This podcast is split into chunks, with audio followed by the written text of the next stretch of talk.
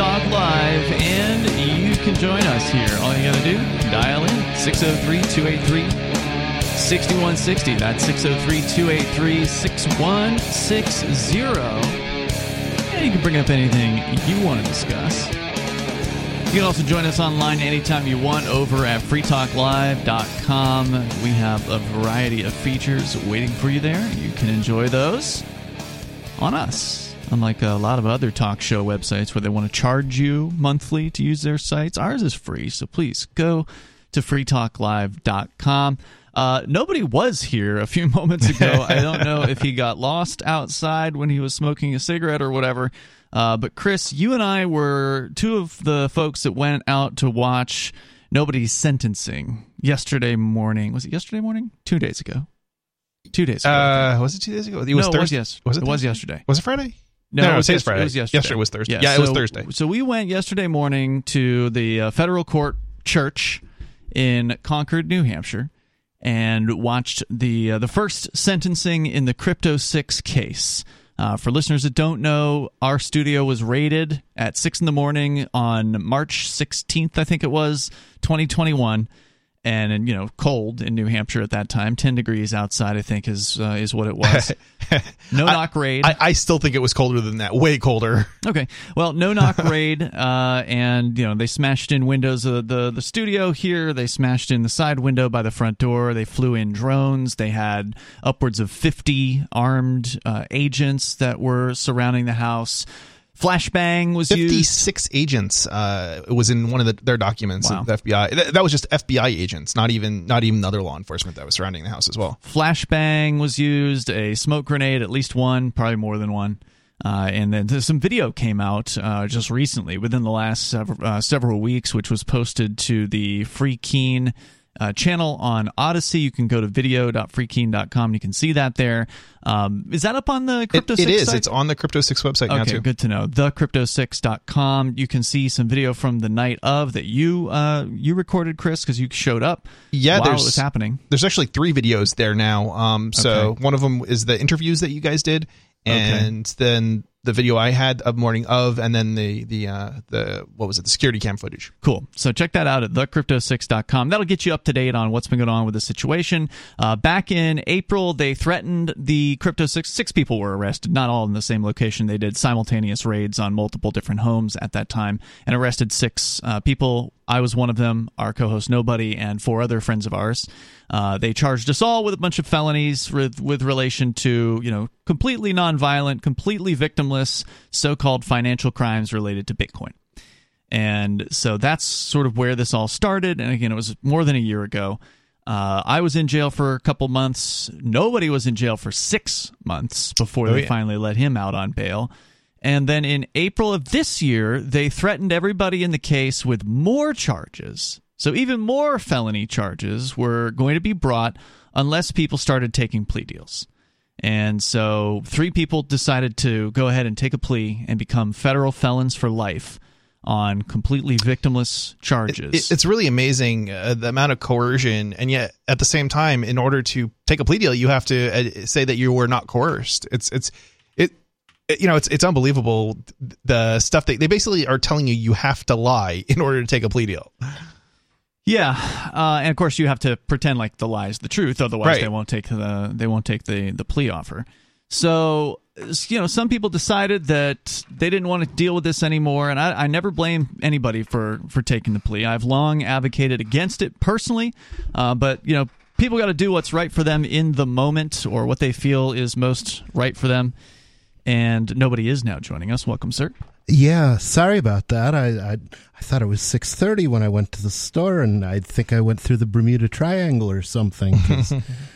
time just disappeared. Well, good to have you here. Uh, we were just kind of recapping the whole Crypto 6 situation and talking about uh, a couple, Andy and Renee, and yourself, who decided to take the plea uh, rather than face even more charges and God knows how much longer and all of the stress of having all that hanging over you. You had already spent six months behind bars, and so the idea that they were pitching to you was hey, you take this plea and you probably will get time served, basically.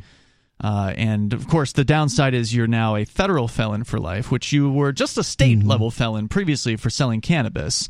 State felonies can be nullified or uh, annulled, but not federal ones. as. Well, federal felonies can be seceded from.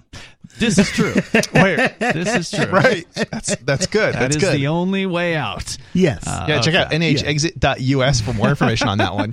yes. Uh, very, very important. Very important. So this was uh, the week. So again, you made that decision back in April, and uh, and so so they dropped it down to just one charge of quote unquote wire fraud, which you referred to later as contempt of bank, yeah. because there wasn't actually a victim of this wire fraud. They're claiming the banks are the victims. Which, which even during one of the hearings, the uh, the prosecutor admitted that there there was no financial loss to the the, the so called victim. I, I think it was the probation officer in the sentencing report who, uh, or at least he's one of the people. Uh, the who- prosecutor in who said the case no- during the Oh, really? uh, motion yeah, to didn't Sisti ask her at one point, and she had to admit it? Yes, she I did. think. Uh, that was the motion to uh, change the sense. Uh, no, change the what was it? The the plea. It was the motion to change the plea hearing.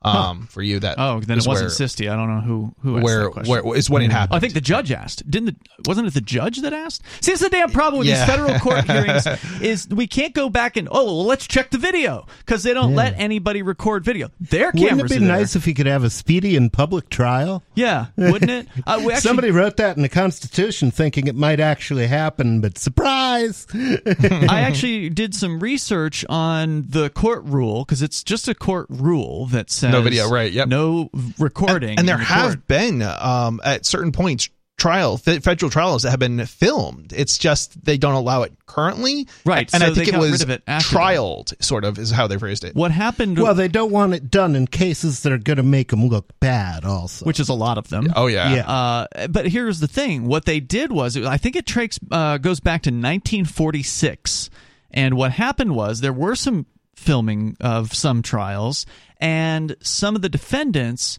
used that as an appeal, and they said, "Well." Because there were cameras in the courtroom, it changed how the witnesses behaved, and so therefore, I, you know, need to get another trial or have my conviction overturned because, and I don't remember all the details, but that was essentially what they were saying was that hmm. somehow having it public prejudiced the whole situation against the defendant. And so that's the excuse that they used. they actually have the, they had the balls to say that we're prohibiting recording devices to protect the defendants. You know, i- if that was Well, the truth, easy right? solution to that then is to say, well, if you people want to film this thing, you need to you need to sign a waiver that says you will not appeal That's on right. those Right, grounds. Yeah, which And- I'd be more than happy and, to do. and here's the thing: what happens if you guys wanted to film, right? Like, like No go. Personally, you Yep. personally wanted to film your own trial. Can't be done. Yeah. And you know, I, I did talk to my attorney about, About this, it? and he didn't hmm. seem like he wanted to do anything. Didn't just didn't think anything could be done. Yeah. uh, about it because this is an issue that the you know basically the Supreme Court sets. So I don't know if there is any easy way to challenge that in any way, shape, or form. It's hmm. it's just one of those things that hmm. I mean, it's been almost a, not quite hundred years. You know, eighty years almost that this rule has been in effect. You cannot even take a picture. You can't mean, do video. You can't do audio. There's, I, you know, it- what I would imagine would happen is you'd have to put some sort of motion in, and then you would have to appeal the motion uh, because they're going to roll against you because it's the Supreme Court, and you'd have to get it all the way back up to the Supreme Court Right. and hope that they take it. And then there's like less than one percent chance that they would actually take. You know, take it on, on appeal, and then Yeah. they would have to also change, you know, override their prior ruling, and that's possible. and odds are it wouldn't happen before the trial. It- yeah, the odds are it wouldn't happen. Um, and which is why, which is why it's so difficult to change things once they're set in stone like this. Yeah. Um, I mean, it's not that it's impossible, but for somebody to have a trial, be going through all of this, you know, garbage. Um, and and then also, you know, and, and this is this is interesting because you guys are activists. Like, if anybody's going to try that, it's going to be somebody like you. But how often do you get an activist, you know, taking something to trial? Very rarely. Yeah. So if it's not now, it's never going to happen. We got more coming up here, and uh, we, we haven't really even gotten into what happened at the hearing this week for nobody's sentencing. Uh, but basically, his case is uh, pretty much closed. There's still a couple years of probation to deal with, uh, but he can use crypto again, which is great news for him. There's more coming up. It's Free Talk Live.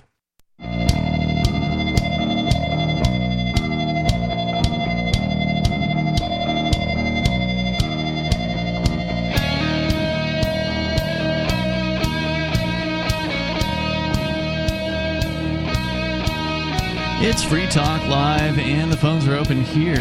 You can join us at 603 283 6160. That's 603 283 6160. Coming up, the FBI is just their public relations need some help. Uh, they need to stop going after victimless people, but they don't. They've got a real thing for going after people's money and their property. And we're going to get into a story about them raiding a company that offered essentially private safe deposit boxes, or at least what were supposed to be private.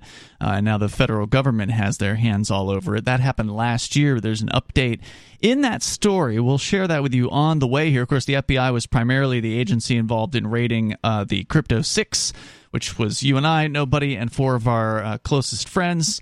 Three of the Crypto Six have taken plea deals. A fourth was dropped from the case, and she got, I think she had to pay some large amount of money in order to get them to leave her alone.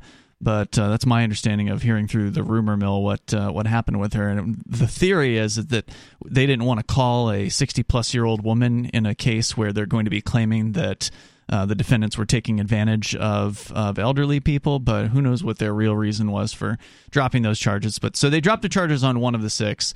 Three of the six took a guilty plea on one count of so-called wire I, fraud. I believe the rumor is partially correct and partially false. Um, Mm-hmm. in that that was their proposed plea agreement, Mhm. and that did not actually happen.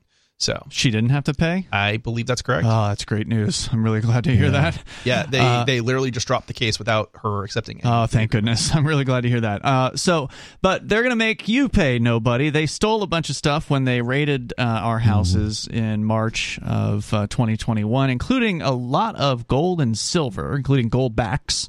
Uh, From your house, they took all all the stuff like that from this side of the house, and we're in a duplex, and they took it from your side as well. And part of the plea arrangement was that you will have to forfeit those items, along with what was it, ten thousand dollars worth of cryptocurrency or something. Um, yeah. So basically, my my net worth yesterday was uh, was fifteen dollars, and now the federal government is going to steal twelve of it. Yeah, so you, you uh, really have to wonder about these, you know, government goons because you know they're going after somebody with fifteen grand in the in. uh, You know, They spent millions, in their by the bank. way, in this right. investigation. They're, they're spending millions of dollars going after people with 15 grand. Is this really a good use of your tax dollars that they well, also the stole? thing is, it's not their money. That's right. They don't care. It's just like you know. That's why it makes sense for you know, Biden, uh, Hunter Biden to take a hundred million from the Ukrainians and his father to pump a hundred billion back into the Ukraine. Mm-hmm. That's a thousand to one profit margin, but it doesn't matter to the to the Bidens because they get to steal all they want from us. Yeah, I, I I was just I was blown away. Uh, Was it the sentencing hearing? I forget. They didn't use. I don't think it was the term indig- indigent. That that means like mentally handicapped or something like that. Or or maybe it is. No, no, no. Maybe that Means is a you're term. I'm poor. But they were a, they were asking. Actually, are that's you, ironic because that's actually my papal name is Pope, Pope Indigent. Indigent. Well, but that's the funny thing. It's like the judge was literally asking about like, are you indigent? And it's like, well, hold on, wait a minute. Not yet. If if if if um you know if that's the case, right? And it's assumed effectively that you know you are, then that means effectively probably the government mostly goes after people who don't have the money in the you know. By the time you get to this point in the trial, you don't have any money. So what's Mm-hmm. Sure, the they take it from right. you.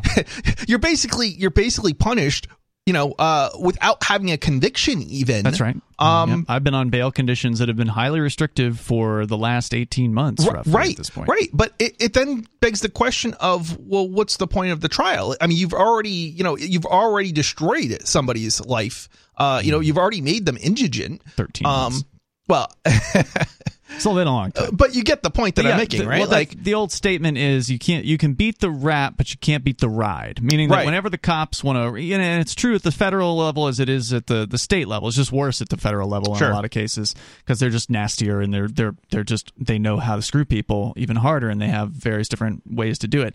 Uh, but even just on a typical police arrest, like if they catch you and release you.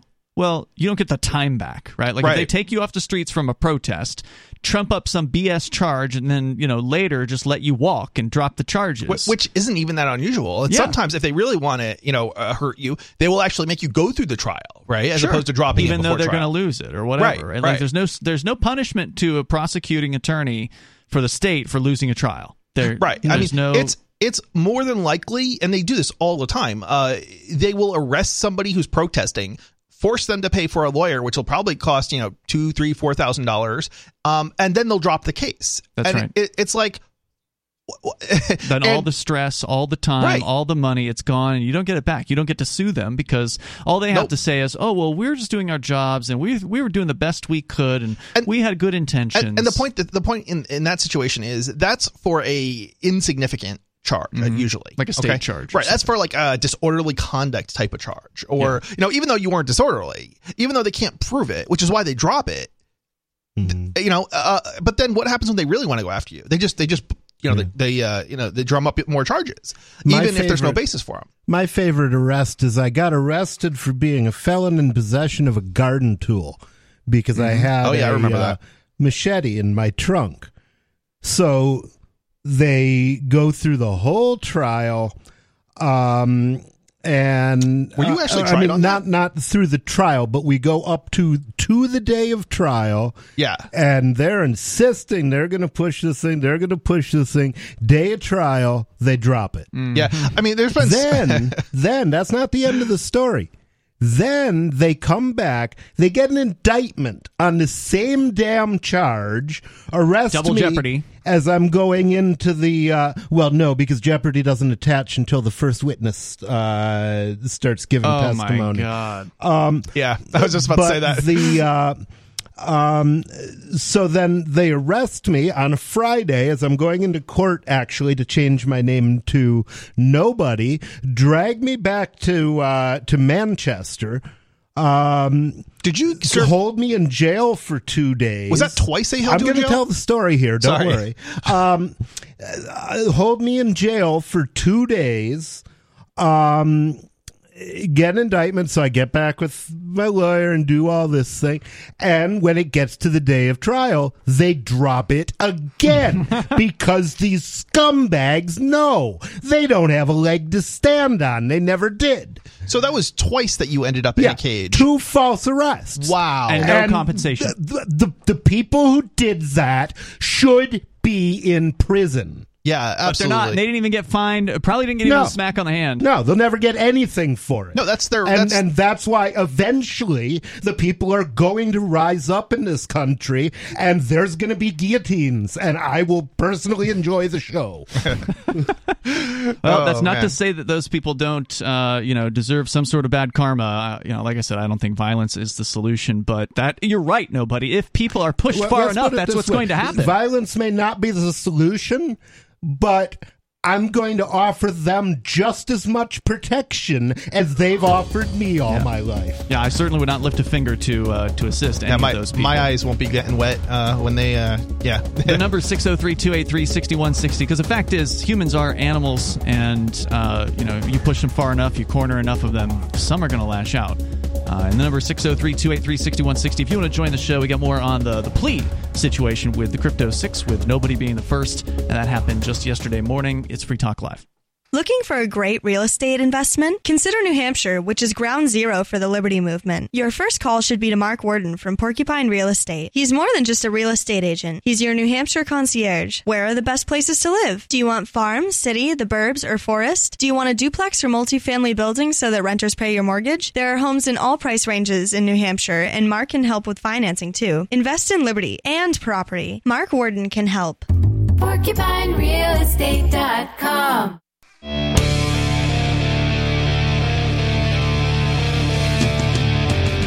This is Free Talk Live, and you can join us here. The number is 603 283 6160. That's 603 283 6160. In the studio with you tonight, it's Ian. Nobody.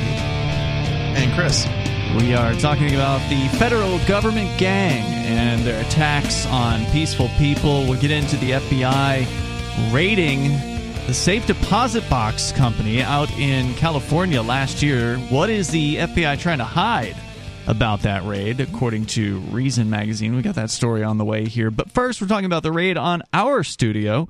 uh, that happened last year, the Crypto 6 case. You can go to thecrypto6.com to learn more about what transpired. But to catch you up to date, it was yesterday morning when uh, nobody, our co host here, took the very first plea deal in that particular case. Three are going to plea. One of those three did. So there's two more pleas to come. That'll be late August. At this time, they had to reschedule theirs due to personal circumstances. So that'll be uh, toward the end of August when Renee and Andy are expected also to take a plea to so called wire fraud. And normally, if you were to look at the wire fraud charge, now, nobody, you had to agree that you were guilty of this in order for them to accept mm-hmm. your plea and you know was, it was an interesting hearing. And again there's no video because it's federal court. I wish there was because it would be really educational and people could learn stuff from watching these these trials. Uh, but the judge basically put you on the spot and had you confirm that you really are guilty of uh, the so-called wire fraud charge, and you weren't mm. being coerced, and that yeah, that you weren't under threat. that was the humorous part. At the at the motion to change, you know, the um, a plea deal. That was that was the humorous part. Yeah, I think. And I your response something about that. Your too. response, well, yeah, I am was under threat. hilarious because you could not say uh, that you that you weren't being coerced. so you had to say something like, "Well, you know, outside of what you mean or something, you know, by coercion, yeah. because the government doesn't outside consider it the threat of, of prosecution. Right, right, right. Um, yeah. And you did say that, right? Yeah. and uh, and he didn't cancel the plea deal hearing after that. The the judge did like you could see the expression on his face. He was thinking about that for a moment, and he was like. Yeah, okay. I know exactly what he means, and because it, it wasn't uh, it wasn't just a simple uh, no to the answer to the question, right? So, and he fully he fully understood because he had to think about it for just a moment. Mm. But he's like, "Oh, who am I talking to? I'm talking to a guy." Who sees everything different? He's an activist, right? Like, yeah. So, yeah, it was it was pretty good.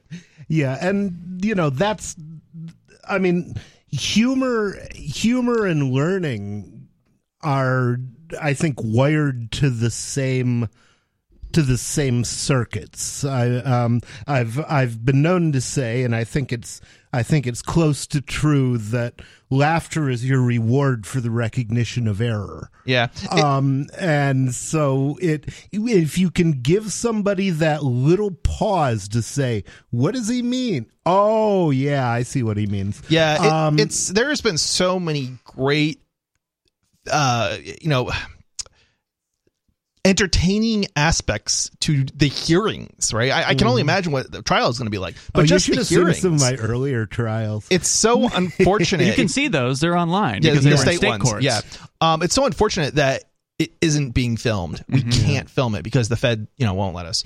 Do we have the? Uh, I don't think we got the "if you're happy and you know it" trial um on the if you're happy film. and you know it rattle your chains that one? yeah one? I can't believe we didn't get that. I mean, I think we got that. Maybe, it's got to be out there. Did I'll have to look There's definitely and see if it's up video there. in the in the yeah. um the state uh, liquor store of that. The thing is, we well, that wasn't liquor. That wasn't liquor no, store. That was what a, what happened is I oh, was, was different one. I was before the judge. I'd been in jail for wasn't for it Burke in Keene? Yeah, it yeah. was Burke.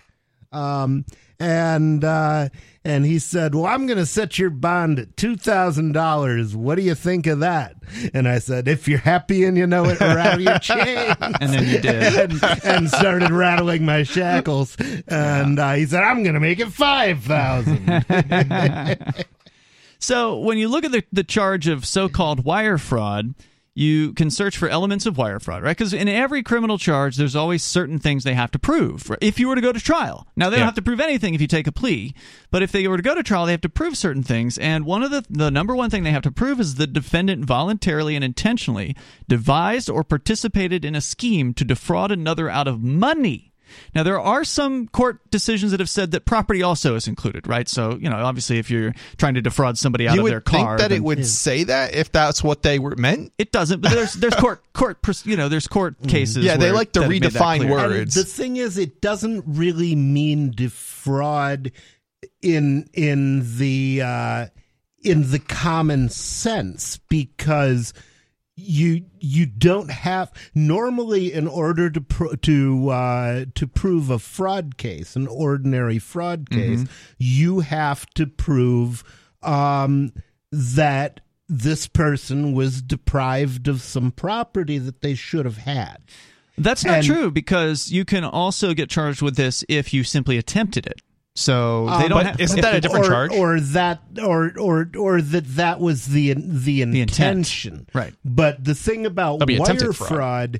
is anything you say to a bank that is inaccurate constitutes fraud That's what they're even saying. if they're not defrauded Yeah, that's that's what they're I saying. mean, in I, this I think they're doing even more than that. They're saying even if you tell the truth, you're still committing fraud.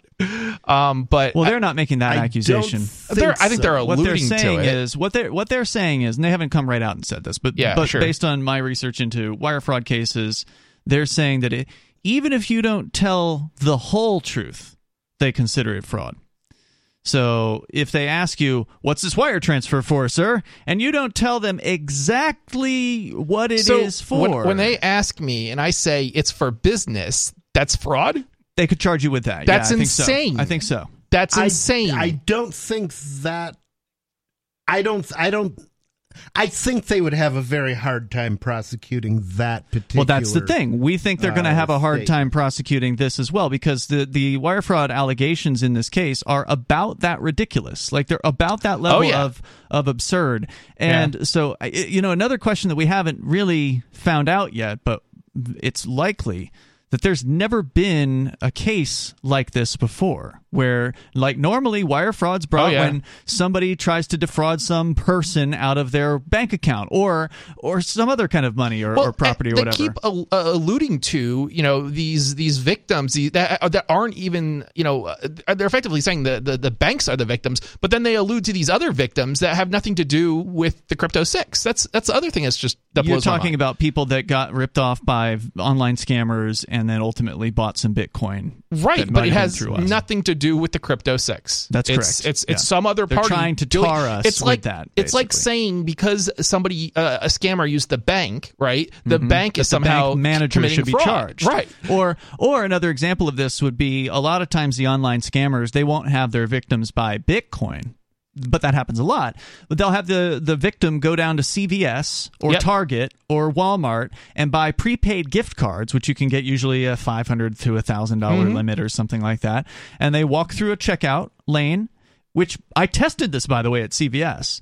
You can go to the automated checkout and put one of those gift cards up there, and all that it does is it po- flashes up a message on the screen saying, "You're not being a Oh, victim yeah. of a scam, are you? Press And- yes to continue." And, and the crazy that's thing, it. and the crazy thing about that is the vending machines all had, uh, you know, big signs up. I had pic, I have, pi- I literally have pictures of them, you know, warning users that you may be, you know, a victim of fraud. I don't remember exact words, but it's basically something akin to that. So you and I think you were, I think those machines were had that before the CVS has had the um, signs up because I remember going into a CVS and they didn't, or maybe it was a different store, but not all of the stores that sell the like Visa prepaid type cards or Even ask you the question. yeah, they even they don't even ask you that question or have any signs. but they're not charging the target manager who sold this one guy that I know of. One of the the, uh, the victims of these online scammers bought Yep. like sixteen thousand dollars worth of gift cards at Target. how do you even do that?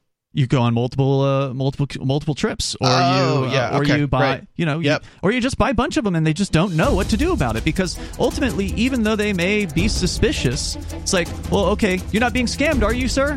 Yeah. Oh no, no, this is for my online lover. Well, you know, there's such a thing as a romance scam, right? Have you heard of romance scam? Oh yeah, yeah. No, this is for real. This is my wife, my online wife. and then and then it's like, sell me these cards, and uh, you you want to do what your customer wants you to do in that case. Yeah, and most of the So- time they'll mislead you anyway. The, the- yeah, they will. There's more coming up here. It's Free Talk Live.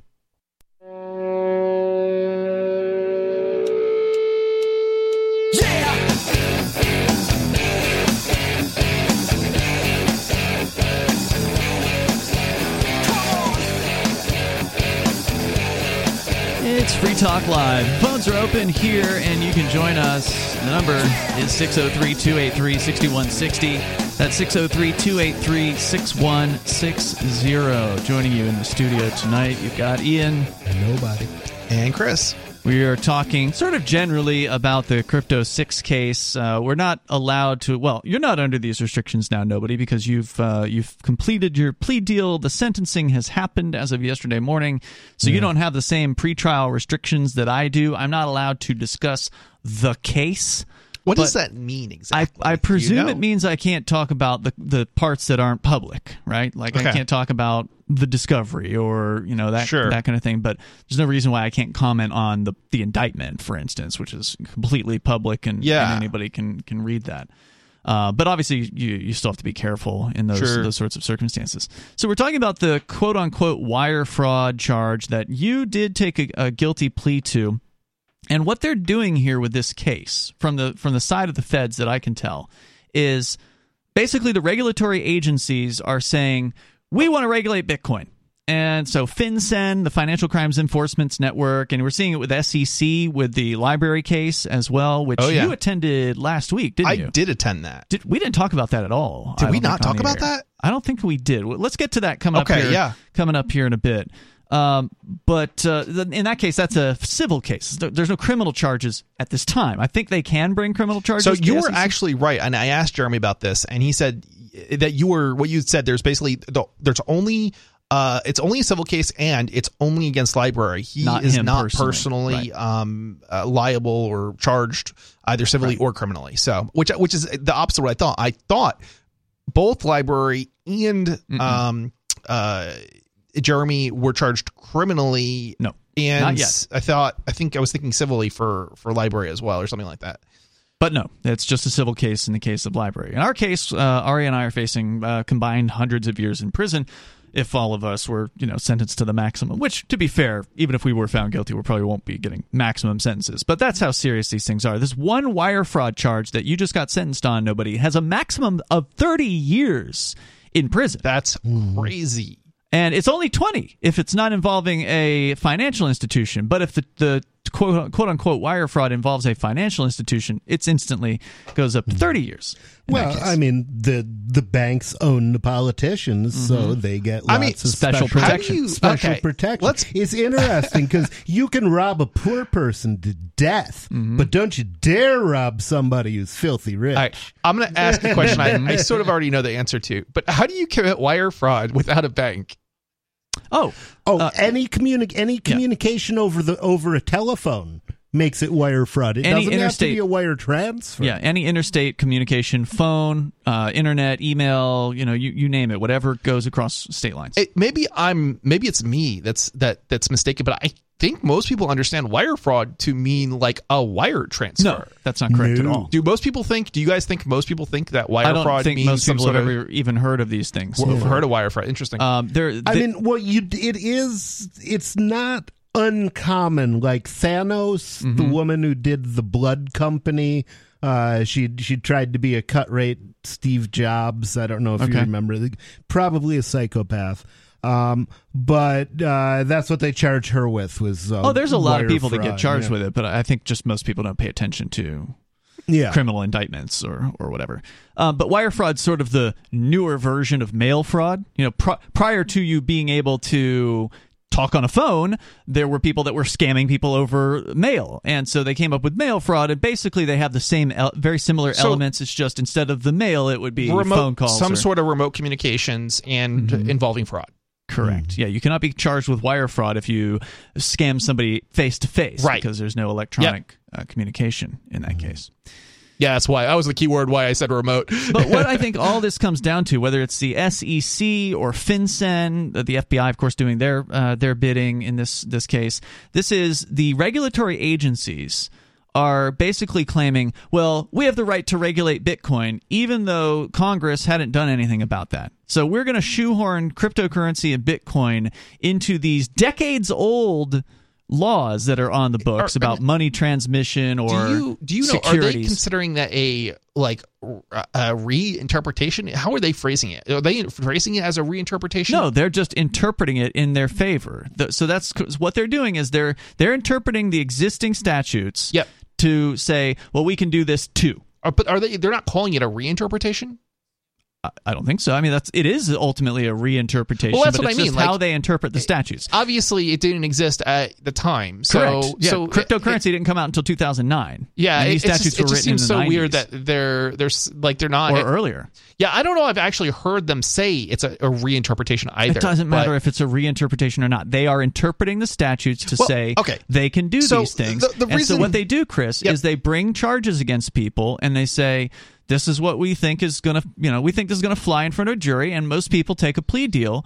So they never actually these tri- trials almost never go to actual trial. In the case of And so they get their way. the FCC and internet service providers, they have literally said that they're reinterpreting, Mm-hmm. um, you know, the the law that authorizes them to. And maybe they would use regulate. that word here. I don't know. And and that's why I was kind of curious if they had used that word in this particular situation. If anybody had heard that, Mm-hmm. no, I, I don't. I don't know, and I don't think that really matters. Ultimately, it's, It doesn't. It's what they're It doesn't. doing. We But- had a deal. I have changed the deal. Pray I do not alter it further. well, I mean, Darth Vader? but that's Is Darth exactly. I, I think that's kind of what I'm trying to say. It's like what I'm trying to point out is that they're cha- they're sort of changing the deal on you. Yeah. Well, it was never a deal because I never had an agreement with them in the first place. But they are just That's they- very libertarian there's of a, you. there's a new thing that has been invented, Yep. and the bureaucrats say, mm. "Oh, this old law." We can make this fit, and then they just, mm. you know, Yeah, start yeah. charging people with things and see what happens. And Yep. the damn gall of the whole thing. We didn't build Bitcoin for them. We built it so that we could trade outside of their crippled, impoverishing market, you know, so that we could have a way where we would actually have opportunities mm-hmm. because all of the opportunities have been taken away in the outside market. It's not capitalism because in capitalism, everybody's free to trade. It's cronyism. And in their system, only a few people get to trade, and the rest of us are are their property. the way you worded it at the sentencing hearing, I thought was perfect. Actually, um, it you you uh, you explained that your ordinary individual is not allowed to invest without permission, effectively, and there's literally uh, a requirement. you have to have like a million dollars. You have to be Yeah. a, a thing called a qualified investor. accredited. I think. uh, or accredited yeah. of investor. Yeah, can you- yeah, explain that to us a Another bit. term, but basically, this is important. you have to prove that you have like a million dollars in assets, Mm-hmm. and then all of a sudden, all these opportunities Open open, up. up. to you that the peasants aren't allowed to access. That's right. and that's Crypto changes that. uh, Crypto ends Well, that it did. Well, it still But- does. It still does. It's just the U.S. is trying to crack down Well. I mean, it doesn't totally fix the problems. You you're, you you can sort of invest in crypto, but you can't invest in other things. It doesn't enable that. It doesn't solve that underlying problem. Well, it, there are some solutions to that, Chris. There are things out there. Oh, I'm in, curious. What, uh, in decentralized finance? What are we talking about? So, for instance, uh, there's something. if if you wanted to uh, to start a company, for example, issue the stock as a token. but that's don't they consider thing. that an IPO or something of that nature? Um, And they'll well, still go I mean, after- once the scumbags are involved, they're, then they'll all do it in the opportunity is gone because that's their job. It's the just us system. There's a who can It- trade it- in this okay, system. so what you're saying us. is it allows people to get around it, but not legally necessarily. I don't know uh, what the yeah. law is, so I can't say for sure whether it's legal or not. But I would say Fair if you want to be they safer, would almost You're not a certainly lawyer. call it a, call it a security. if you want to be safer, you shouldn't be in the United States while offering or, or doing these things. Uh, Uh, but if you want to be safe, you can't allow the United States government to continue to exist. Well, Yeah. uh, because to- it will go after you no matter where you Yeah, are. I wanna answer You don't have question. to be American. So, so I've heard of these things out there. Personally, I'm not interested in them, and I couldn't legally get into them anyway. But there are, um, and I don't know what the right word is, but there's sort of these digital equivalents to stocks. So let's say you want to. No, no, no. Listen for just a moment. Yep. Uh, there's a digital equivalent to a stock. So let's say you wanted to buy Tesla. The Yeah. stock of Tesla. But you don't want to get into the stock market Mm-hmm. because of all the regulations and ID and know your customer and all this. There and I don't know which blockchain it's on. I just know that this exists out there somewhere. So if you're interested, you'll have to look on, into it on your own. But there's essentially the digital equivalent of a stock. So for instance, people in, Chi- in China or Japan cannot easily buy U.S. stock market stocks, but Yeah. they can get these digital tokens that are essentially tied to the value of those Are- stocks. this isn't NFTs, right? no, uh, It's something no, it's else. not NFTs. It's some hmm. sort of Okay. NFTs tunk pictures of monkeys. some kind of stock equivalent, basically, where hmm. you can essentially buy and trade stocks without having to do it on the stock market. Interesting. Through cryptocurrency. So that's one other example. Uh, there's more coming up here. Stablecoin, I think. There's more. Yeah, right. More coming up. Free Talk. Free Talk Live's video archives have been on LBRY for years. LBRY is an uncensorable, decentralized, blockchain based media sharing protocol, and we're big fans of it here on Free Talk Live. In 2020, LBRY launched Odysee, a video sharing website to compete with YouTube, and it's really taking off. Now with over 1 million channels, many of whom are disaffected YouTube creators. During YouTube's crackdown for not toeing the government line on COVID, the Free Talk Live YouTube channel started receiving strikes and could be completely taken down at any moment. Thankfully, Odysee started offering live streaming, so we're now streaming live every night and posting our video archives permanently to Odysee. You can watch live or anytime on our Odysee channel by visiting video.freetalklive.com. If you want to go all in, download the desktop app at lbry.com, and then every video archive you watch, you'll help seed and keep it online forever. At minimum, we ask you visit video.freetalklive.com and follow us on Odysee today. video.freetalklive.com.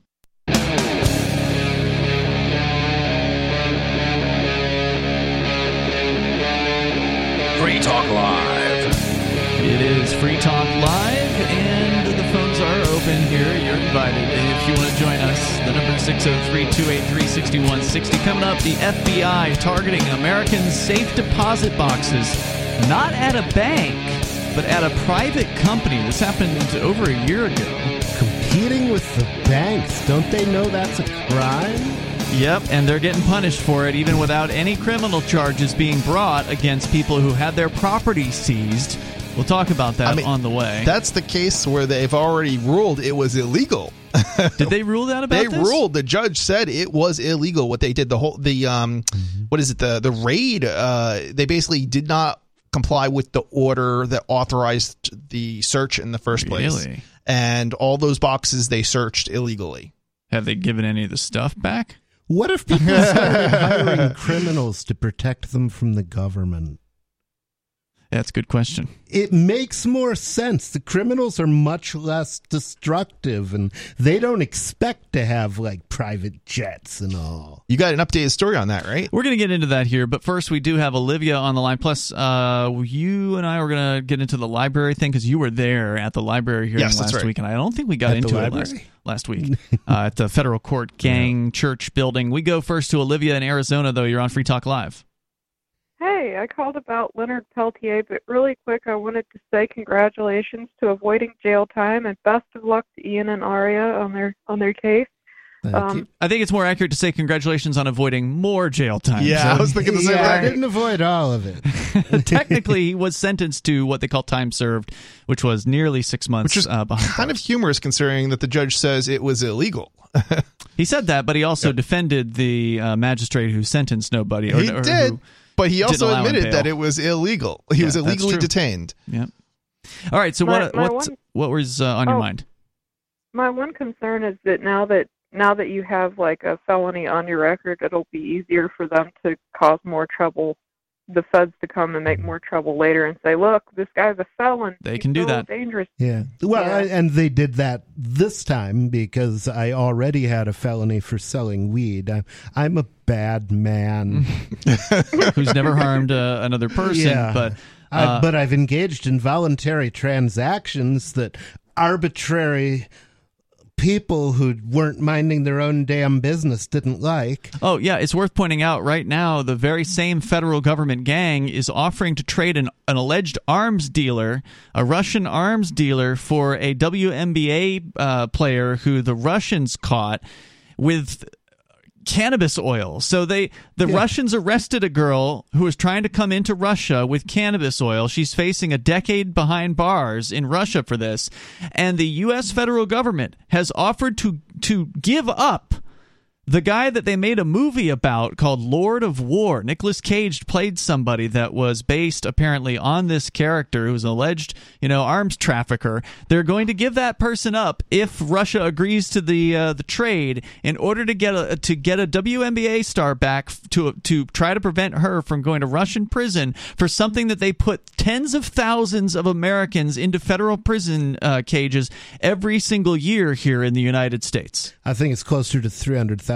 Is it that many of them? Because I think there's only 200,000 federal uh, prisoners. So I think you, you're probably thinking I'm, of I'm probably state thinking state well. and federal. Yeah, I was just thinking of the feds directly because it's just ridiculous hypocrisy uh, that is going on Yeah. here. When we do it, it's fine, but when Russia does it, it's horrible. Well, I mean, the same thing with Iraq and the Ukraine. What makes the Ukraine a more egregious invasion than Iraq was? Why? Ha- why isn't George Bush in prison? Why isn't he under sanctions? Why hasn't somebody just clubbed him one? Why didn't McDonald's pull out of the United States? It's- close Yeah. all their stores. Yeah, i- i- it's so weird that they're trading prisoners like that. Like, like somebody doesn't. They're think- trying to. Yeah, the deal hasn't been struck. I yet. understand, but it's just like they're trading prisoners. Like, it's not even like they're wonder trading what spies. Russia would want this guy for, though. I mean, uh, is it they they want him so they can put him in prison, or is it I don't know the whole story behind that him. they want to they want him to sell him to sell them some arms because you know the Chinese will do that all day. I, I somehow doubt it. The guy was working. Uh, you know, he's part of this system. I'm sure, and they I don't want know him all the details. His name is Viktor Bout. He's known as the Merchant of Death. I have a story about that too, but it wasn't in you know show prep for I mean, tonight. here's the thing: Russia is, you know, it's it's a mafia, but more of the type of gang that you think of that's like, you know, street gang or something of that nature than your typical government gang. It's hmm. it's you know, it's They're very more bizarre. than most governments. Yeah, exactly. It's it's try and hide what they are as carefully. yeah. Bout is a former Soviet military officer, so he was one of them. He was Yeah. one of the Soviets. Yeah, go figure. Uh, and currently serving a 25 year prison sentence on charges of conspiring to kill Americans, acquire and export anti aircraft missiles, and provide material support to a terrorist organization. Uh, and Bout, Bout, by the way, has maintained he's innocent, but just presuming he is all of those things, presuming Hmm. that he was legitimately found guilty and sentenced to 25 years behind bars, they're literally willing to trade a potential like murderer or something in order to get a pot possessing Well- person back into the United States and then let her free supposedly unless they're actually planning to charge her here in the United States for possession of marijuana oil uh, because they sure as hell aren't going to let anybody out of jail for that in the United States. And and the the funny thing is, she hates America. Does she? Yeah, she's got. Uh, uh, I don't know if you've seen her. She's got Russian the Russian commie stars tattooed on Oh, her. Oh wow, I didn't know that. Uh, she. Uh, Wow. She was uh, saying when she was playing that she didn't want the anthem played at games. Now, now none of her. this bothers me. Yeah. because I hate the United States government. I love we're the communists. country. Yeah, we're I not hate the government. Maybe maybe the But, U.S. You know, she's getting exactly what she wanted. She wanted Mm-hmm. She to wanted go live in a tyrannical state. Uh, well, I wonder what she wants, she gets. I don't like it any better than the rest of you men. I, I, um, I wonder if the U.S. government wants her more than, for some reason, for some political reason, you know, more than they want the the Lord of War guy. Well, obviously. yeah, But why? well, if they're I going to don't make the trade, that that's I, that's I don't know. implied. I, I- it's a good question. Like I, I am curious as to why they want this this person, um, because it's I don't know if they want to. probably related to a politician or Yeah, something. I- or, it's well, I mean, it could be that, or it could be that the government wants to persecute her, or something else. It could be either or, right? I mean, it, it could it could be. Let's go to your calls are here. Uh, Olivia's still on the line. Did, did you get Oh. to your point, Olivia? I'm not sure if you did. I, I did not. Okay, what were you calling about? Um, you guys are really good about bringing attention to Ross Ulbricht's case, but there's somebody I really wish you guys would cover, and that is Native American activist Leonard Peltier. He's a, I believe, Lakota Sioux Indian. Um, he was accused of shooting an FBI agent, but the whole trial was a complete travesty. They had inconsistencies all over the place. There were recanted witness statements. There were statements who were coerced into testifying. Uh, there were discrepancies in material evidence. So it's just it's just a complete S show, if you know what I mean. And Yeah, I've heard Um, the name associated with. yeah, uh, wasn't I he a don't know libertarian? anything about the story. It's always a tra- wasn't he a libertarian or something? Was He- he, he was- or are he you actually- thinking of Russell Means? No, I'm, I know. The, I know the difference. oh, he he actually ran as vice president on the Peace and Freedom Party ticket, I think, a couple of years ago. But he had to drop out for health reasons. He's 77. He's been in uh, Oh, wow. lockup since he was 30, and they're still holding this Wow. elderly man in for a crime he probably didn't commit. In fact, the two people, the two other people that they accused of shooting the FBI agents, um, they were acquitted and uh, for self-defense. But for some reason, he was tried separately, and they gave him two life sentences. So it just Wow. probably he was a target for the activism in the 1970s. You know, the Native Americans were doing a lot of activism to reclaim Mhm. their land and other things.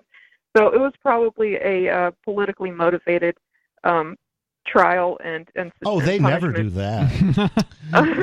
Yeah. Yeah, I thank you for the, for calling and sharing that Yeah. story, uh, It's such. Olivia. It sounds like such I'd an like old to story. hear more haven't- about the uh, story if you want to mail me a link. Uh, yeah, it- it's such an old story. I I haven't heard of it, but um, I'm there's so many stories like this. Uh, This is the thing. These are these stories are not unique. They're they're they're probably common. Yeah, I mean Common. they're common. It's like you can't cover them all, even if you wanted to. Especially not old stories. And that's another reason why a lot of people take the plea. And thank you, Olivia, for the call tonight, because the system is incredibly corrupt. If you watch the Ross Ulbricht trial or read about it, because you, know, you had to Oh, be yeah. there to watch it, uh, you know they didn't allow the defense to basically even put on a defense. They, Yeah. they blocked their potential defense at every single turn with a corrupt judge uh, and corrupt police agents who later went to prison.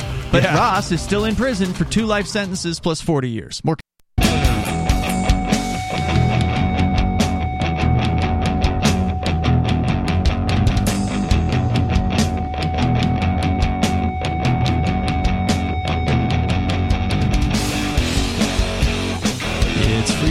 Live. You can join us here. The number is 603 283 6160. That's 603 283 6160. Joining you tonight in the studio, it's Ian. Nobody. and Chris. And join us online over at freetalklive.com. By the way, I want to say thank you to uh, Jesse, who is a Free Talk Live supporter of our AMPS Patreon. You can join Jesse over there for as little as five bucks a month over at amps.freetalklive.com. That's amps.freetalklive.com. And you can uh, sign up there with your debit card, credit card, your PayPal account. You can help us advertise, market, promote, and support Free Talk Live and help us get the ideas of liberty onto more great radio stations. So, again, thanks, Jesse, for doing that. We're going to go back to uh, more of your calls and thoughts. Then the FBI is trying to apparently cover up what happened with their raid against a private safe deposit box company in uh, California last year. I'm shocked, shocked to find out there's gambling going on in here. You're winning, sir. Oh, thank you very much. Reason's got that story. We'll get to it coming up here, but uh, Major Payne is on the line first. Go ahead, Major. Hey, Hey. yeah, I just wanted to gi- give you a call back about that uh, basketball girl that, that that got hijacked over there in Russia. Yeah. She uh, she had evidently been over there about six months playing on some Russian league, and was coming home to start her season here. And uh, my question is, I think you have it what- backwards. Uh, so I did look it up, Major. We'll get to your question here in a moment, but just to, to clarify, quarter at least according to the Reuters report on this, uh, she was on her way to join her Russian team. So she had been to Russia previously, but in this case, she had spent time at home in the United States. So that was how that was how it was that she easily had access to uh, the cannabis oil to on her according to her oopsie mistakenly put it in her bag. She later claimed that she was confused uh, recovering from covid the stress of packing making sure i had my covid tests jet lag. She said if i had to speculate if i had to guess on how they ended up in my bags i was in a rush. And so she's claiming she had no intention to violate the Russian laws, but usually that doesn't matter whether or not you intended uh, to violate the law. It's Once amazing the how they- tyrant has an excuse. The tyrant has an It's- excuse. yeah, It's amazing, uh, you know, how often they exclude intent from the law. yeah, yep. So there's there's usually there's supposed to be an element uh like I forget what the Mens rea. yeah exactly the criminal intent, right? yeah That's what that is. it's like supposed the to be part of the law but so often it's not All right. So what was the thing you wanted to say besides that, Major? Uh, The other thing they like to throw around is ignorance is no excuse of the law. I, I didn't know it was illegal. That don't matter either. Right. Yeah, you're But, uh, supposed to read the entirety of all Russian law before you go and visit Russia and every other country in the world, right? You need to Well, I would rather read the entirety of Russian law that law than go to Russia. um, Like I said, I thought she got hemmed up on the way out. So my thought was, what Mm-hmm. country searches you when you get on the plane? You always get searched when you reach your place of destination. You know? No, if if you're tra- if you're traveling uh, internationally, you will get searched before you get on the plane to leave your country, because you have to go through TSA in the United States, and then when you get to where you're going, customs will search you. So you will be searched at multiple points. it's customary. It can it can happen at least, yeah. Is there a country that won't search you at the, when you get there? Uh, yeah. if so, which one? Because that uh, sounds like a good one to visit. Well, uh, I don't know. I wasn't I don't searched when I remember went. the Bahamas ever. I, I, I went through me. customs, but I wasn't. s- I wasn't searched. they in didn't Europe. X-ray your bag. They didn't. uh, Um, you know. mm, that's a good question. I didn't have any baggage. It was all, all carry on, but no, they didn't Oh, wow. search. They let you walk into Europe with no uh, search at I customs. I did not have to go through. I, I mean, I had to go through customs, but not to. but they didn't have them open your search bag. backpack. Right. Most places, you just you fill out a little form, as I Mhm. recall, that says, "Do you have anything to declare?" But then you can get diverted into the search Yeah, I see, if I they feel like it, or if they think you're pretty. Well, she got Um, searched, and they found uh, some weed. What else, Major? She is kind of pretty. But the other thing I was wondering is if this trade does go down with her, her and this other um, guy that they're, they're trying to train for this Russian arms dealer.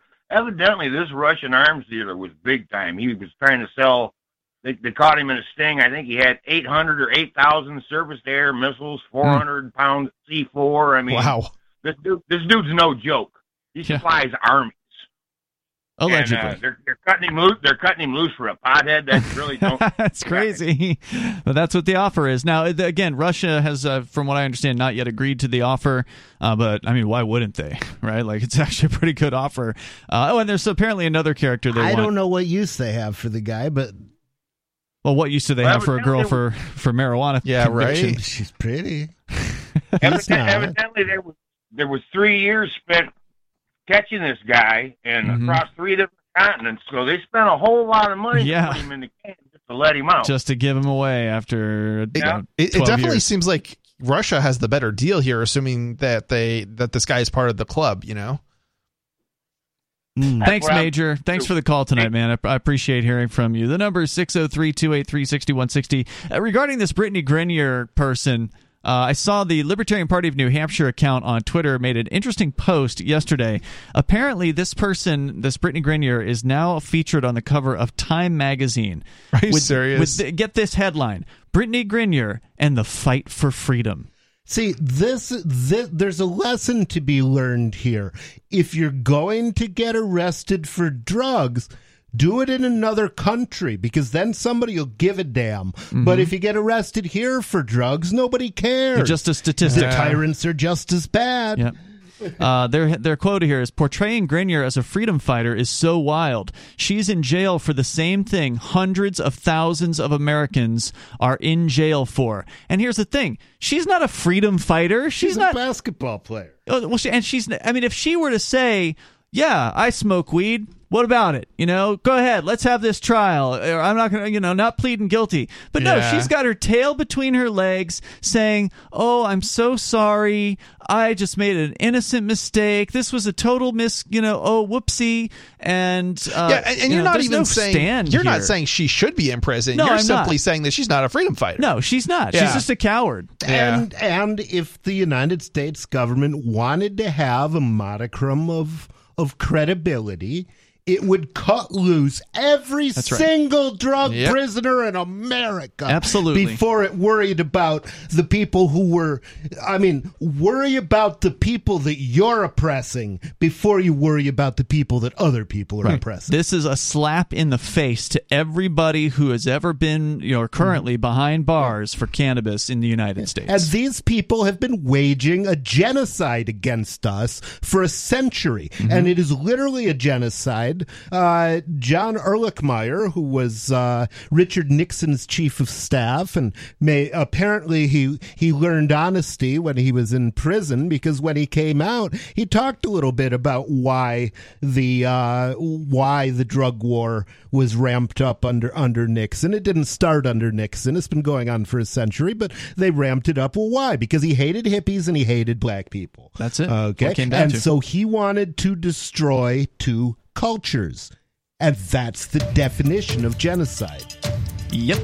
But they have no shortage of deadly level hypocrisy, and they are not going to let a single person out in order for you know to prove any kind of consistency or morality because they don't have it. They don't have any morality. They're an evil organization that ruins people's lives. That's what the federal government does. Uh, there's more coming up here. You can join us again. I don't think this girl should go to, to prison at all. I think she should be free, just like every other cannabis user. More coming up.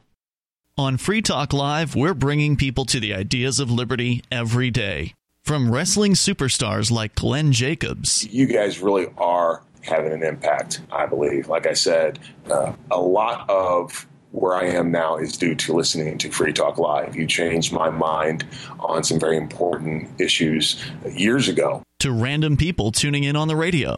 I was kind of stuck in the left right paradigm. I heard your show by chance on a Saturday night.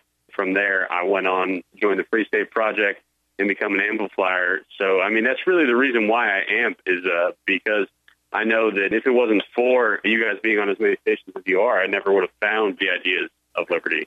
You can help more people hear the message of liberty by joining Free Talk Live's AMPS program on Patreon for as little as $5 a month. And you'll get access to special perks. Visit amps.freetalklive.com, amps.freetalklive.com. Free Talk Live. Phones are open. You can join us here. The number is 603 283 6160. And bring up whatever you want. That's 603 283 6160. Here tonight, it's Ian. Nobody. And Chris.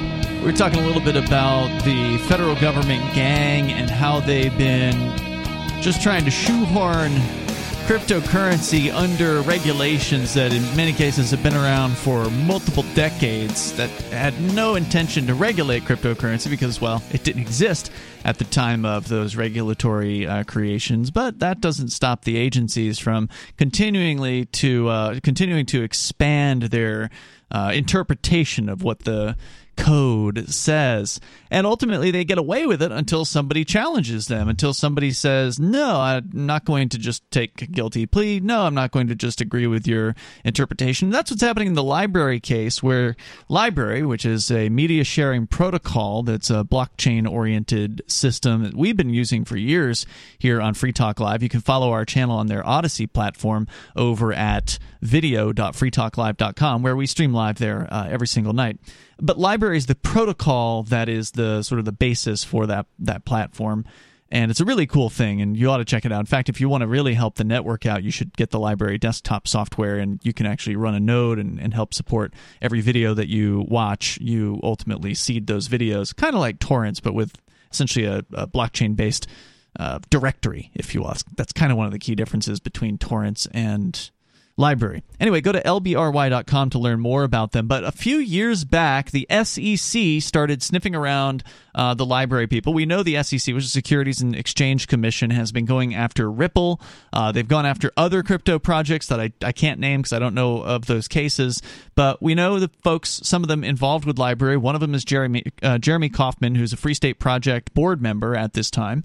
Uh, he's also running for U.S. Senate as a Libertarian candidate here in New Hampshire, and they, I believe, they've completed their petitioning process and racked up about 5,800 petitions. And they need about five. They right? need 3,000. Oh, three. Uh, 1,500 from the two congressional districts, so 3,000 across the state. And they have to be valid. So that's why you want to shoot for double. You want to try to get double the required number because they're going to try to kick out as many as they can and disqualify them. So so we are we're hoping that they've got 3,000 valid, but they still have to take them to all the towns in New Hampshire, which is a huge process. You don't just get to turn them in at uh, Concord You have to if there's 200 towns that you got signatures in, you literally have to go to 200 town clerks. Wow. It's the most difficult. Are there 200 towns in There's New more than Hampshire? 200. It's like 210 or something, I think. Really? Yeah, and I don't know if that includes the cities as well, but it's something like that. Um, now I don't know if they got them from 200 towns, but if it's you know if it's 150 towns, then you got to go to 150 town clerks and take them all the petitions from that one town, and then those clerks have to then certify which petitions are valid and, and which aren't. I don't know if Wow. you I don't know if you then have to go and pick them up from the 150 towns. You probably do. Uh, yes, you do. Yeah. So I, I actually did that one year for. Uh, they, they brought in a, a guy from Libertarian Party National Mhm. one year because we were having a hard time, and I worked for him for a while. And And then what do you do with the ones that you pick up? Do you then send them to the the central they go to the state? state house. What a eventually. pain! Here's the question: Is this because Jeremy is running as a libertarian? Correct. Any Okay. third party. This is a third So- party process. Right. Yeah. Republican. So, Wow. Don't don't even think of saying that the 2020 election wasn't rigged. It was rigged. Oh, yeah. Oh yeah. So the uh, if he were to run as a Republican or a Democrat, he'd probably have to spend a hundred bucks, sign a piece of paper at the state house, and he's done.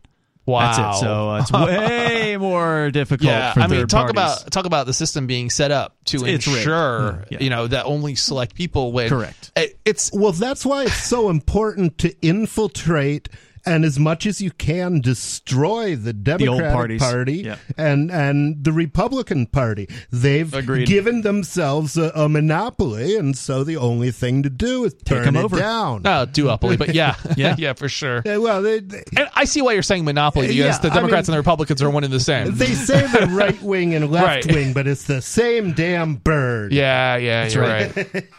So anyway, that's who Jeremy Kauffman is. He's got some really creative campaign ads, by the way. So check him out. Oh, he Uh, does. if He haven't really looked does. him up. He's really, really entertaining stuff. They they are really just having fun with this campaign, and I love the attitude of it. I love the attitude of don't care about the system, want to make fun of the system from inside of the system, and just take everything at, at the system's expense. And that's what they're doing. And so kudos to them. I'm a I'm a big fan.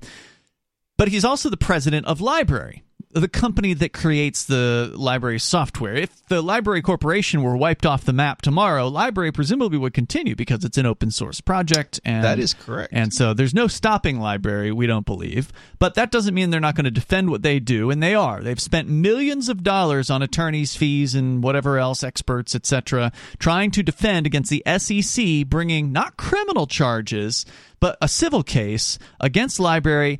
And my understanding, correct me if I'm wrong on this, Chris, because you were actually at the hearing, the SEC is basically saying to LBRY, your token, the LBRY credits, as they're called, LBC, which is what essentially is the fuel for the system, meaning that whenever you, uh, if you have a LBRY account, you want to post a video or post a, because you don't have to just use it for video, you could put audio up there, you put a PDF up there if you want to, uh, whatever media you want to post, you have to pay a very very small like a fraction of a of a LBRY credit in order to post the thing you want to post because you're interacting with a blockchain you're putting information on a blockchain and there's Yeah. always some sort of small fee uh, in order to do that so it's essentially the gas that makes the system run if you don't have LBRY credits you can't post anything and it's easy to get them i think they give you some for free when you you sign up for the site or whatever but the SEC is claiming the LBRY credits are what they call a security. What the SEC is claiming is a security. And Even though it has none of the characteristics of a security. well, what is a security? Um, we looked up the characteristics um, one night, and I, I, I can't quote them off the top of my head. I never head. can I'd either. Like to, uh, Yeah, and, it, and it's kind of bizarre because they were saying effectively because it goes up in value, it's it's a security. Uh, but That's that, that's not necessarily the case because you can have other assets that go up in value but aren't securities. Yeah, commodities. For Right. your house is security. Exactly. Um, and that's basically what they're, uh, and that's sort of what they're arguing is it's it's a commodity, not a security. Um, Well, the so- SEC is arguing it's a security. You're saying LBRY is arguing it's a commodity. Correct. Okay. Uh, according to Investopedia.com, they say here that uh, securities are a fungible, negotiable financial instrument that holds some type of monetary value representing an ownership position in a publicly traded corporation via stock or a creditor relationship with a governmental body or a corporation represented by owning that entity's bond or rights to ownership as represented by an option. These are not LBRY ownership. coin is None none, of it. of those things. Right. Yeah. So there's, but people have to understand is there is a LBRY like the blockchain. There's the protocol, um, the protocol, blockchain. right? And there's a foundation, and then there's also LBRY, the company. Mhm. Um, owning you could uh, you could potentially own stock in LBRY, the company, if it's available for sale. if it's available it's for sale. private. It's not. Yeah. But anyway, there are actual owners of LBRY. Correct. Okay. But the people who have these tokens are not in any way uh, getting anything other than um, the only thing they're able to use them for Service. is to purchase. Yeah, basically Right. to use to use LBRY, uh, the blockchain sort Correct. of. You Um, can post videos. You can send the credits to, let's say, you've got a uh, you're a fan of a particular channel and you really like the work that they do. You can send them a donation. Yeah. So it's an So if Hunter currency. Biden were doing this, then they'd say, "Oh, well, this is just a coupon. Mm-hmm. You know, this is like a movie ticket. You pay for the ticket and then you redeem the ticket later. That's not a security." Or you can give the ticket to your friend and then they could go to the But movie. of course, it's not Hunter Biden doing. it. Right. yeah, it's it's clearly like it seems pretty clear on its face that this is not a security. Right. But that doesn't matter to the SEC because they are going to keep pushing forward with this Mm-hmm. until they lose, and they will spend all the taxpayer money that they want to to try to make their case. Meanwhile, LBRY's going, you know, they're not bankrupt at this point, but they spent millions of dollars, so God knows how much they have left at this point. they're uh, And basically, they don't want anything developed. They don't want new technology to come into existence Mm-hmm. that is not controlled by them or one of their cronies. Like YouTube. They want every single opportunity monopolized. It's the just us system. Yes, and that's what you're really pointing out is what this is really about. Of course, they're not saying that publicly, Yes. but that's what's going on here. But nobody tells the truth. Indeed. The number is 603 283 6160. So that's going to take us up to what actually happened uh, last week, Chris, with LBRY having a court hearing in front of the very same Yep. uh, court that we were just in yesterday, except Different civil judge. side and a different judge. Yep. Uh, more coming up here in moments. It's Free Talk Live.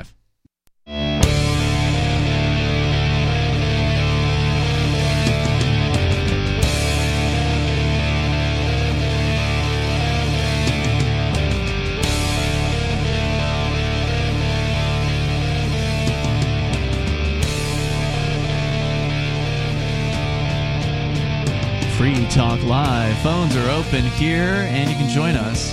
The number is 603 283 6160. Free Talk Live is brought to you by Bitcoin.com. If you're ready to start learning about cryptocurrency, just head over to Bitcoin.com and click Get Started at the top of the page there.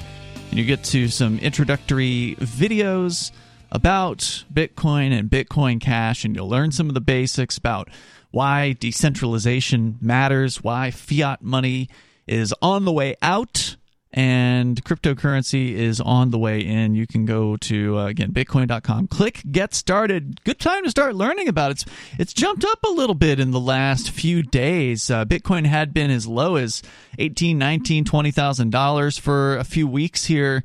And in the last 24 hours, it has eclipsed 24,000. It's right now just below 24,000 for one Bitcoin. it's a couple thousand dollars Nice. higher than the other day. Yeah, so it's up a little bit. Um, you know, 10, up ten percent basically in the last last few days. So, uh, but I remember you don't have to buy a whole Bitcoin. You can buy a fraction of a Bitcoin. You can buy a Bitcoin Cash or a fraction of a Bitcoin Cash. You decide how much uh, that you want to put into something like this. And of course, don't take a risk beyond what you can afford to lose because there is risk involved. But that said, over the years, cryptocurrency has trended upwards over time. So Yeah. zoom out whenever you're, whenever somebody on the media is saying Bitcoin huge crash, it's over. Just zoom out and look at a chart that goes from, let's say, 2013 or you know 2012, the last 10 years, and see uh, what the price looks like. It's- That'll it's- give you some perspective. I mean, I you know, it's hard to. I, I don't like to recommend cryptocurrency. I don't feel like people should be investing in it. Um, I feel like people should be buying it because they're going to use it. Well, yeah, but that doesn't sure. that doesn't change the fact that it's been like one of the best investments, and I put that in quotes. Yeah, in the last you know, decade. Um, yeah, uh, it's but it's if you're going to buy it, right, this is a good time. Like like if you- Probably. I mean, probably, could go down probably, again, you know. probably. But that's why you shouldn't, in my opinion, I'm not a financial advisor, but my personal opinion is that uh, if you're interested, just get on the dollar cost average uh, plan. You know, buy a little bit here, buy a little bit there, buy a little bit. I'll buy there. into that plan. Yeah, I think that's a good one if you're interested in it. And, and like you said, Chris, if you can earn it, that's even better. If you can Oh, accept it at your business and you have customers that are willing to pay for it, that's one of the best ways uh, to do it. Earning crypto is the best way to get it for sure. And Cell 411 slash copblock.app suddenly takes crypto. Again? really? All right, good. Oh, what's this the is easiest awesome. What's Yeah, the do we- easiest way for people to this? donate to uh, that project? Um, the easiest way is probably actually going to be to to wait until I get a get a page up on the on the net because I need to pr- I need to make some QR codes and All right, when you, do know. that, when you do that, uh, or whenever you decide how you want to do it, let's get it onto the uh, Cell 411 website, the official one, which is getcell411.com. We can put a donation page up there pretty easy, so that should Sounds be like shouldn't be a problem.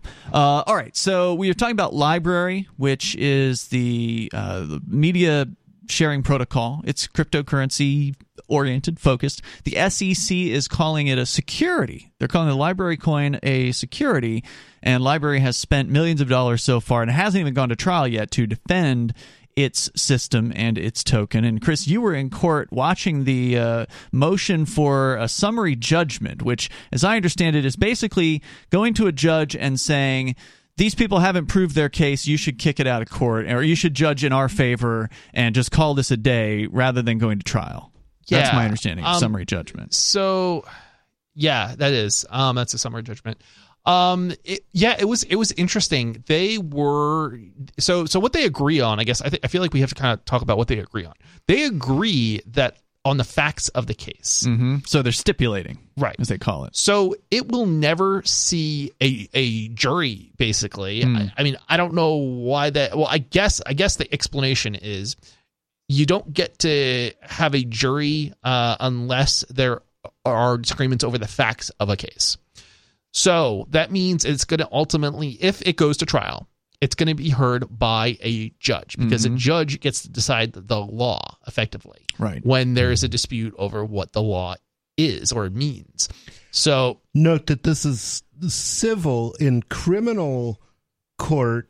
You can have a jury trial even if you stipulate the fact. Oh, okay. interesting. Okay, so that's a bit. I did, I did. I did not know. for for the weed because I, I stipulated everything and went for jury nullification. Didn't win. But, Mhm. and I wonder. I wonder if there's any difference between federal and state.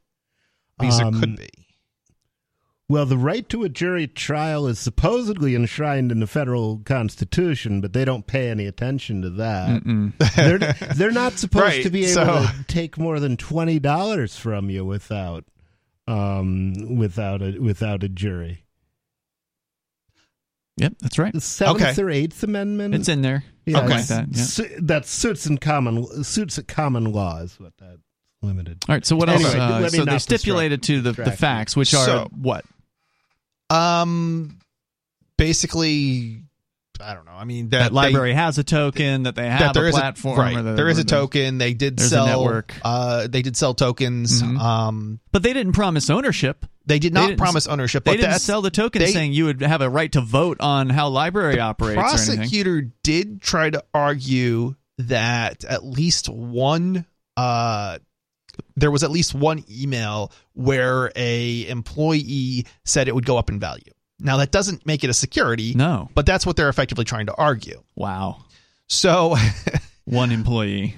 yes even though they have not actually I if advertised he it was working for the feds. Mm. as you know being uh, any kind of security Mhm. or an investment in LBRY Right. um that's what they are sort of they've they've tried to they tried to argue in court and they were basically a lot of it was you know the judge going back and forth asking questions about you know what is a security um you know and does this is is is this a security and it's a big question mark there's a bunch of cases and none of the cases fit this specific situation So this is a original case. It's This an original case. Unique case. It's a unique case, and it's not clear. And the and the thing is, in in the federal courts at the lower level, judges don't decide law. Really, they they rule based on uh, prior court rulings by Precedent.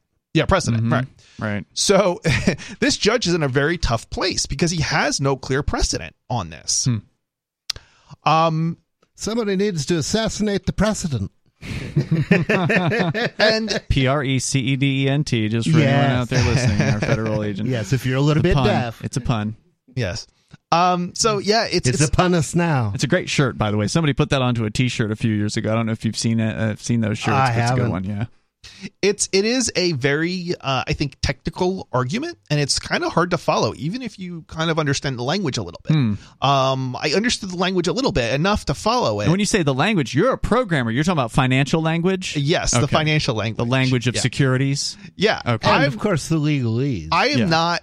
I will not say that I am in any way an expert on this. Okay. Um, however, I've at least read a lot of financial legalese in terms of court documents and things like that because of crypto and you know you know uh, I'm trying to think IRS and you know just different different pieces of um you know mm, I, I like for example there was the I'm trying to think I think it was was it the IRS that that made uh maybe it was SEC I forgot it might have been more than one. Uh, but they but they basically made sort of an interpretation their interpretation of the law and then they provided guidelines on cryptocurrencies right? So I went and I read through a bunch of that and now mind you it was they gave you they said one thing and then they gave you an example and it what they said didn't match the example but i- anyway um so it's it, and this is the thing um different lawyers will have different opinions on things. Yes, that is the point of law. It's just an opinion, Yeah. basically. and when it comes to the government, it's an opinion backed by a gun. right. And so we don't know. You've got sort of three sets of lawyers. You've got the judge, uh, presumably he's a, he's got a law degree, but I technically don't know. Um, and you've got the prosecutor who also presumably has a law degree, probably required. Um, and you've got the defense, which I don't think you can avoid having a law degree when you in the uh, federal court level uh, I think you're right. So, Yeah. so you've basically got three sets of lawyers, and now it's going to be up to these two uh, sets of lawyers. Uh, you know, the defense and the prosecution. I don't know if they call them the prosecutor. plaintiff, I think, is uh, the word in a, a civil plaintiff, civil which is kind of weird because it's still the federal government. But anyway, the plaintiff and, i.e., sort of prosecutor, Mhm. and the defense have to now argue it out in court and cite different pieces of precedent. Uh, and then the judge, in theory, has to make a decision Right. as to you know what he thinks the law is, but without a clear precedent. Um, it's it sounds like it's likely to get appealed. What either regardless of how he rules. Yeah. Um, Good chance. because you the know feds have no it's no skin off their back to appeal. Again it's not them paying Right. for it. It's the taxpayers that pay for it. So they'll go as far as they want to go so. So if your grandma loses her home because of taxes, you know why. the number is wasting your money. 603-283-6160 and as LBRY will point out this is because it's such a, a pivotal case. If the sec prevails in this it could mean they could go after any cryptocurrency yeah for the same bs right. there's more coming up here you can join us and take control of the airwaves hour three is next it is free talk live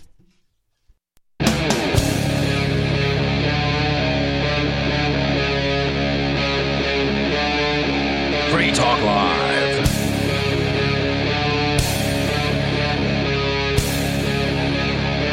It's Free Talk Live. We're kicking off the third hour of the program, and you can join us here. The number is 603 283 6160. That's 603 283 6160. Joining you in the studio tonight, it's Ian. Nobody. and Chris. Phones are open for you. We were talking about the LBRY situation, lbry.com, the open source media sharing protocol that is worth looking into if you're interested in internet freedoms and open source projects worth your time. This is definitely one of them. You ought to check it out. You know it's worth your time because the federal government is trying to stop it. Oh, They- yeah. They're pulling out all the stops with a major attack by the Securities and Exchange Commission, costing LBRY millions of dollars just to hire lawyers to defend them in federal court. Uh, Chris, you were just kind of uh, giving us a rundown of what you experienced last week in front of the uh, the civil court there, where LBRY, uh, the company that's sort of creating LBRY, but they don't own it because it's just an open source project. Uh, that uh, they're being attacked. They're being accused of being a security or the LBRY token Yep. that is the sort of the, the, the fuel, the, the token that operates the system. Uh, they're they're claiming the SEC's claiming that's a security, and LBRY saying no, it's not. It's just a utility token. It's useful. It's a thing that you use to bu- to buy things on the platform. it, it was kind of interesting because the the judge was kind of going back and forth and trying to understand it because eh, there's effectively the judge is assuming that a startup has a business model and he's Hmm. trying to understand the value in LBRY the company versus LBRY the credits um and you know here's the thing so library doesn't necessarily like any startup they don't necessarily have uh value sort of being generated yet they're or a business model for that matter Mm-hmm. Um however Well, they're definitely generating value, Or even a plan. because people are able to go on the internet and use their platform to look at at, at videos, And if more people are doing he's it. talking about an inve- investor value Oh yeah, I don't see Right. what that would be. Yeah. so and here's the thing Because So- Odysee's separate, by the way, just to be clear. Right. We, we talk a lot about the Odysee platform. which runs on mm-hmm. LBRY Odysee was created sort of by LBRY, but then they spun it off into its own company, and Well, so it's, it's not even also kind of confusing because there's LBRY the foundation and mm-hmm. LBRY the company the company. Yeah, so that's also making it very confusing right. so And who was that's sued? that's normal. Was uh, it the- NRA's same way. Was it the foundation or the company that the got company sued? the Okay. foundation put in a friend of the court brief tried to join or it, something right? like that they motioned Yes. to intervene. and Yeah. they were it was denied which Right. wasn't really too surprising uh to me anyway Yeah. um i forget why the technical details of why that is but i've seen Yeah. other cases like that and more piracy sort of type cases but involving copyright but peer-to-peer type stuff Mhm. uh, but anyway um yeah so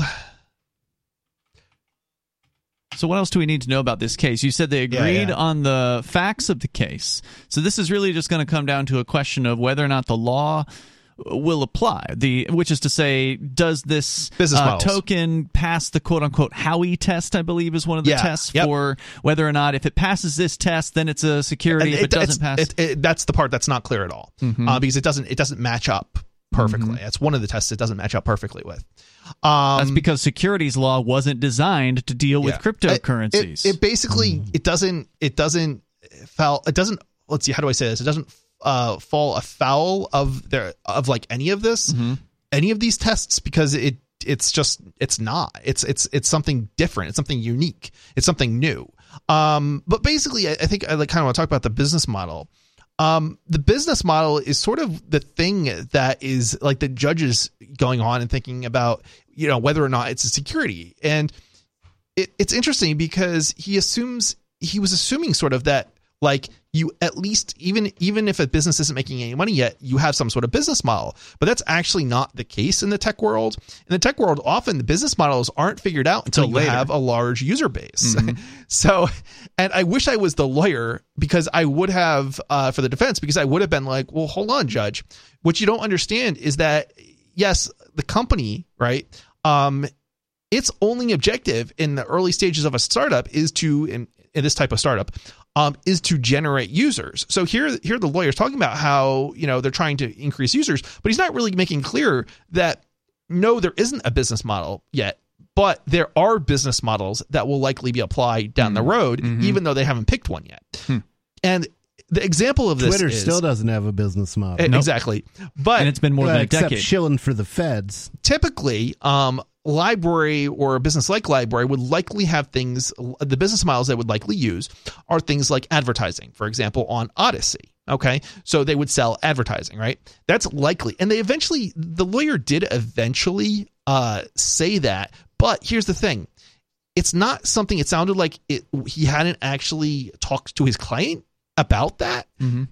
because like why would you right? Um what what does their business model have to do with anything and so eventually you know i think i don't know if it was jeremy or it was the other gentleman with him but one of them did say something to the lawyer kind of snuck up and said something to the lawyer and and, and the lawyer eventually did say advertising and i think something else Hmm. right um but it was sort of like it was kind of weird because it was like it, there was a long conversation about this and it was only like a few minutes later that that was you know it was stated that that is their business model or would be their business model at some point in the future um from the sounds of it there is no advertising yet but that is sort of the talk but it's also kind of interesting because They're doing that on Odysee. why should you be forced to reveal what your future business model is? Yeah, that's not good. Right. Like that seems like your secret sauce, you know, potentially.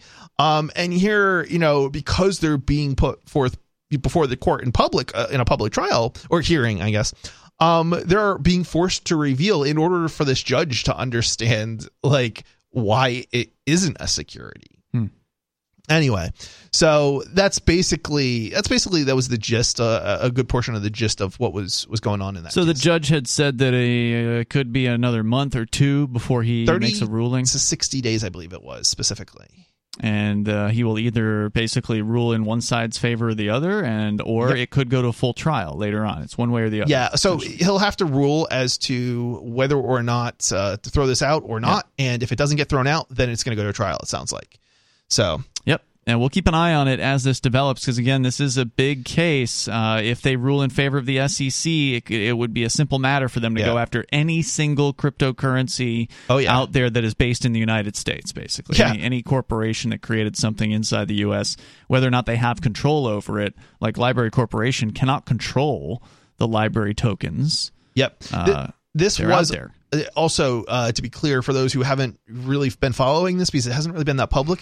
Um, this was the first hearing, the public hearing Ever. on this. Oh, ever. wow. So I didn't realize that. um, Yeah. So uh, I you It's know, all just been motions prior to this. Okay. Yeah, this is the first public hearing uh, that anybody could attend, and there was a there was a there was a small uh, but good good turnout of you know maybe half a dozen people. Not bad. Um, so We yeah, can do better, Um, but considering that it wasn't advertised at all, Right. basically, um, that's not bad. So yeah, We'll keep you in the loop as it develops. Let's go to your phone calls here. Tom's in New Hampshire. You're on Free Talk Live. Go ahead, Tom.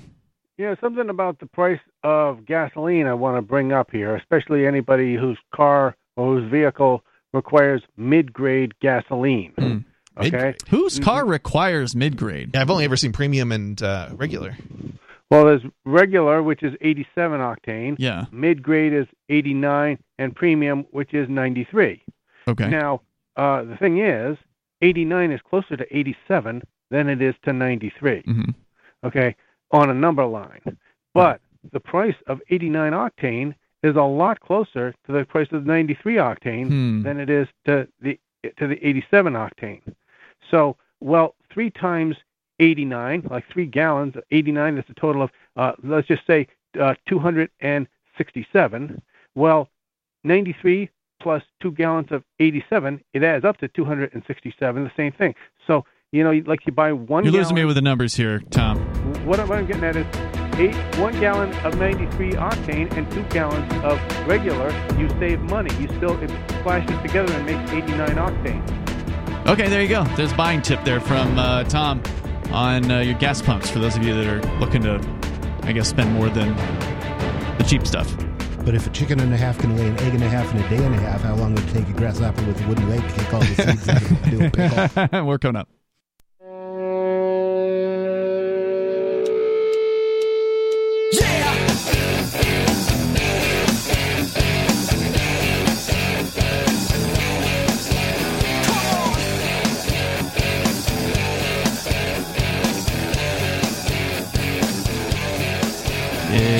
Free Talk Live, and the phones are open here. If you want to join us, you can. 603 283 6160. That's 603 283 6160. We were talking about the LBRY case where the federal government is going after the world's premier decentralized YouTube alternative. Because YouTube is a centrally controlled, centrally managed, mega corporate, big tech corporation that, of course, everybody knows about YouTube. Uh, and of course, it's been getting worse with its censorship and its crackdowns over the years. And they've got a new thing they're going to be cracking down on. We'll tell you about that uh, coming up here in a moment. It's Ian, Nobody, and Chris in the studio. But first, we go to Sarah. She's on the line in New Mexico. Sarah, go ahead. So yes, uh, we we have a homeless shelter, like like uh, ten miles out of town. It used to be a formal jail, and then the, and then the homeless people do not want to go stay there. So we're going to build that so-called uh, gateway center, but it's going to be very well. Um, how do you say? Kind of like they have to have a purpose of why they're there. So they're sober, um, and so they're going to have to have a. Does it's manager. cold outside count as a purpose? Well, I think um, I've been talking to the the mayor's uh, liaisons, um, and then they're telling me that they have to be looking for a house. They have to be working with a social worker. That they have to be sober and clean, but they they'll all be uh, getting their own room, which which sounds good, and which that people will, um, homeless people that want to get help will get help, and it sounds like it's going to be way better than um, what we got going now. You know, the jail with no washing machine, there's no washer and dryer hookup. Um, there's no kitchen. This used to be a, a hospital, so that does have a cafeteria. You could cook meals, even if it's beans and rice. It could, it could be a hot Yeah, I don't have any of that stuff e- either, and I pay rent. So, Sarah, are you just calling to brag about the, the new homeless facility that taxpayers are going to be on the hook for? I presume this is a government facility, right? Well, uh, it's not about the bragging. You know, I just want to shed the light when when the social when the outreachers go out and say, "We go, we got a homeless shelter, we got a bed for you." You know what they tell them? It's like, "Are you gonna stay there? Why don't you stay there? Well, if you're not gonna stay there, why are you telling us to go stay there? Why don't you sleep on that prison bunk bed and fall off four and a half feet and crack your head?" You know, that's what they got for them with no ladders. You know, the um, it used to be a formal jail, and if you wash a pair of socks, you have to hide it, hope that they don't find that. You wash it in the shower because they throw you out. Why do you have to Yeah, hide keep your safe. socks? Because you're not allowed to wash any kind of clothes. At, Oh, at at the all. current at the current facility, you're saying there's a prohibition on washing things uh, because there's Right, no right. there's no washing machine. washing no, yeah, no washing machines. So then, That's yeah, I such mean, so you're perfect laughing. government thinking. If you don't have a washing machine, we have to actively prevent you from washing anything because you don't have a licensed machine hmm. to wash things for That you. is crazy. it, it is crazy. And then and then they always take check the temperature when you get for COVID, and they want it to sanitize, but you're nobody's allowed to wash their clothes. And you and uh, Hmm. you people do wash their clothes out in the shower, but if you So you think just to clarify washing- Well, I something, appreciate their washing their clothes. I think that's a good plan. you think that this uh, government agency that is running the current jail that, or sorry, not jail, the homeless shelter that used to be a jail, thing. used to be a jail, now it's a homeless shelter that you think is so bad. You think they're going to do a better. The same people are going to do a better job at running the new facility that just happened to used to be a hospital instead of used to be a jail. Well, I, I'm just I, I I feel that it will be better because supposedly they're supposed to have their own room. But it is the same people running it, right? It's the same company or the same organization, the same governmental organization that's going to be running it. Um, but it is the same people, but what Yeah, they're doing okay. is they want to modify why they're looking at the What they want is more San money. Antonio. That's what they want, Sarah. This this is a bureaucracy, so they want to expand their bureaucracy. They want to hire more bureaucrats. They want to have more facilities that they're in charge of. They want to have more people underneath them. They More want to have more power. They want to have bigger budgets. And the very same people who are telling people they can't do X, Y, and Z that you think is so bad, they're going to be coming up with the same stupid, you know, similar hmm. rules, but similarly stupid rules for the new facility. But they might have a washing because machine. no matter how much money you give to the government, they still won't have any common damn sense. Thank you, Sarah, for the call tonight. The number is 603 283 6160. They don't have to because they keep getting funded no matter how bad they do it. common sense would be a detriment mm-hmm. The reason- in, in their business. the reason because you- they'd find they'd end up finding simple ways to do things, and they wouldn't be able to employ as many of their cousins and brothers-in-law. The reason you have to fund it is because they won't let us build a homeless shelter independent of the government Well, no, through it- charity. You can do that here in New Hampshire. You could probably do it. Hundred Uh, nights. well, did it. yes, but it's highly regulated, and 100 Nights has all sorts of problems. You know, doing their thing because they will only let them build in certain places, and Sure, it has yeah, to be are- voted on. yeah. And anyway, if they There just let rules. them build, Yeah, that's that's true. it wouldn't be coming from our tax dollars. Actually, interestingly, and for that matter, if you had just let people build, there wouldn't be so many homeless people Oh, yeah. in the world. Because, you know, when you say you've got to have, you know, a, a big picture window in every damn room or whatever your local housing codes, Mm-hmm. uh, housing codes say, well, that increases the expense of Sure. housing and in, in And- and so- economics an important thing to consider is always the marginal case the marginal case is the guy who has a home now but if you jack the price a hundred bucks he won't But nobody, don't you want to be safe? Don't you want to make sure those homeless No. people are safe? no i i i i, I have absolute i want to be safe from the damn government is what i want Mhm. Well, obviously, the homeless whatever agency in New Mexico doesn't care because they're putting these people in an old jail. As Sarah points out, they're putting them on old jail bunks where you roll off that top bunk, it's a long way down to the uh, hard concrete floor Ew, there. I mean, this is not a safe place at all, but that's what they got, and you can't sue them over it. Yeah. And and they don't have to follow the the housing uh the The uh, codes. the building codes. Yeah, that's a good point. That's funny. They won't let them build uh, homeless shelters not to code, or at least unless it's the government, right? Yeah, that's right. Uh, YouTube now Or a saying crony. If if you're uh, tied in with Yeah. the government, if you bribe them enough, Yeah, it's like you know a non to not to code a homeless shelter could be built safer, but not to code cheaper.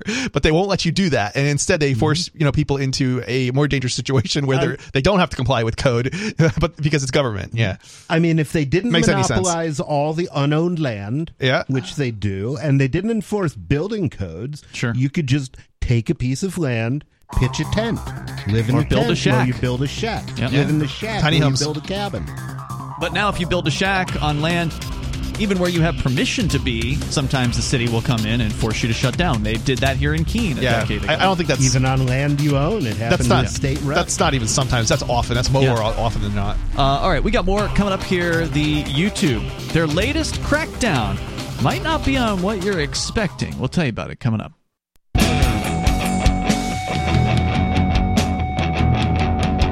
Free Talk Live. Phones are open here. You can join us. The number is 603 283 6160. That's 603 283 6160. Free Talk Live is brought to you by Freedom's Phoenix. It is your source for all news, economic, government overreach, insane government spending, and more. You can get today's headlines all in one place and from a fresh libertarian perspective over at freedomsphoenix.com. That's freedoms with an S, phoenix.com. Here tonight, you've got Ian. Nobody. And Chris, So, YouTube, uh, they have been getting worse as a platform over the years. There was a time when it was uh, the glory days of YouTube, and it was this. Oh, they rocked. You Yeah. could just you could just believe things and say them. Right, it was a it was a, a, decade before you uh, before Google bought them. Yeah. Some uh, sometime around then, yeah. Uh, they uh, there was you know there was glory days when anybody could kind of express themselves there and create their own brand and get their following. And then in recent years, if you didn't do what YouTube wanted you to do, you're done. They they cut your channel, they demonetize you.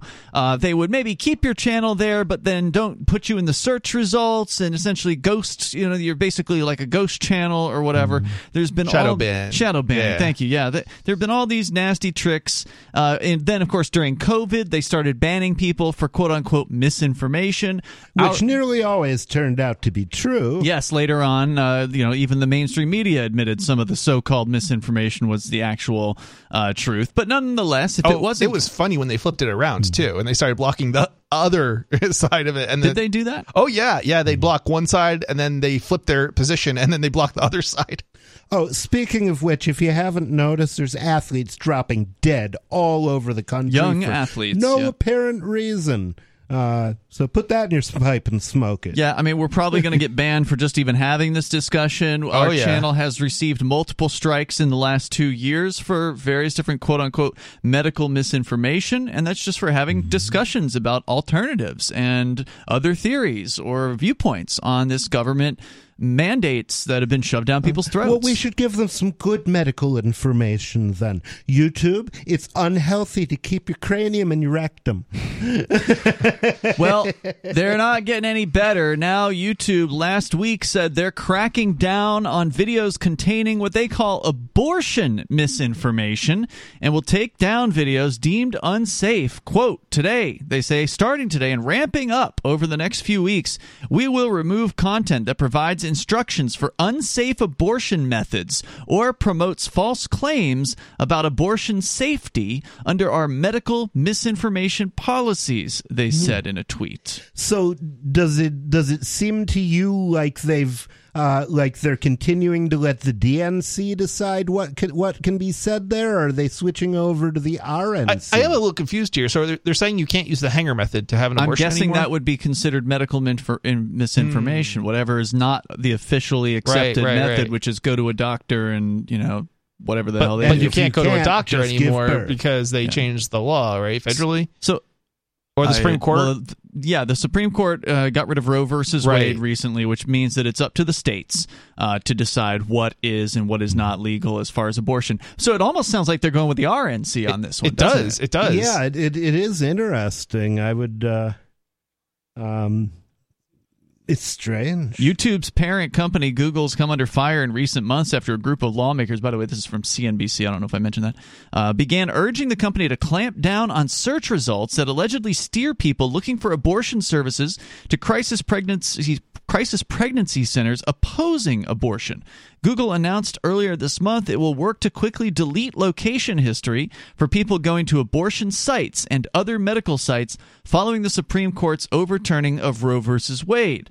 YouTube said Thursday, quote, like all of our policies on health slash medical topics, we rely on published guidance from health authorities. We prioritize connecting people to content from authoritative sources on health they topics. love the argument from authority. They authority. sure do. and we continuously review our policies and products as real world events unfold. So, unless your viewpoint is the official one, it does not belong on YouTube. So here's a question: If you link, nope, to, you're not allowed to question things. The science is point. settled. Sorry. Go ahead. um, if you if you say I don't know, link to a say a European Union uh, authoritative source. Oh, that's okay. that's okay. Well, what happens if you link to the U.S. one and the U.S. one contradicts the They European? would never do that. They, most of the governments of the world do march in lockstep, Yeah. pretty much. Uh, the company said they're also launching an information panel to provide, quote, viewers with context and information from local and global health authorities. Wow, you can get information from the same morons who lied to you about COVID for two years. Don't worry, they're telling you the truth this time. Oh, I've I've heard. You mean they didn't tell me the that, truth uh, last that That lunatic in uh, New Zealand is now the only source for truth in New yes, Zealand. Jacinda Ardern, I think is her name. We played that clip uh, a few nights ago on the show. The uh, Wow. the sole source for truth. It's literally what this woman is saying. She the actually government, said it? Yeah, the government is your only source for truth. Oh, I want to hear go to the. Ministry of Truth. yeah, they, I'm surprised they don't call it that. Honestly, Yeah. they do have multiple ministries of fill Yeah. in the blank. You know, this, well, of course, that's how the Ministry of Truth is named. They've already, they've always done it that way in British and British, British-ish com- countries. Homeland Security. That's another one that I'm like, it's right out of a fiction, like a 1984 fiction uh, novel type of uh, dystopia. Um, the 1984 wasn't fiction; it was prophecy. Fair enough. Good. so that's the update there. Uh, that's their latest crackdown that's, that's uh, coming from YouTube. I just thought that was an, an interesting update because it's not going to get better on that platform. So if you're still on YouTube, you really need to get over to LBRY and Odysee. And the nice thing about LBRY and Odysee is they make it really easy. So if you already have a YouTube channel, when you sign up over at Odysee, go to Odysee. You can easily access it through uh, video.freetalklive.com.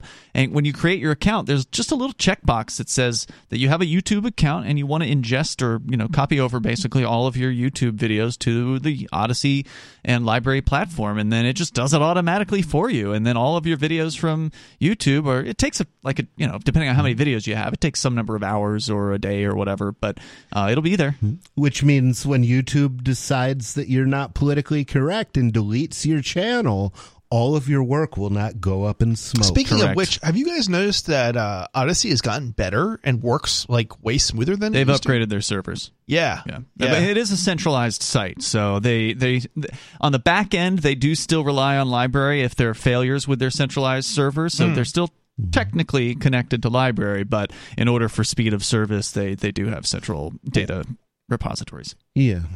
Uh, so, uh, speaking of uh, data and repositories, safe deposit boxes, we teased this one earlier. The FBI raided some vaults last year, a private business It's called U.S. Private Vaults, based in Beverly Hills, and they sell safe deposit boxes. Uh, the FBI raided them to seize those boxes and assets belonging to hundreds of people who were never suspected of having committed crimes. And now prosecutors are trying to keep the public in the dark about why this effort was undertaken in the first place and are offering little justification for why the secrecy is necessary.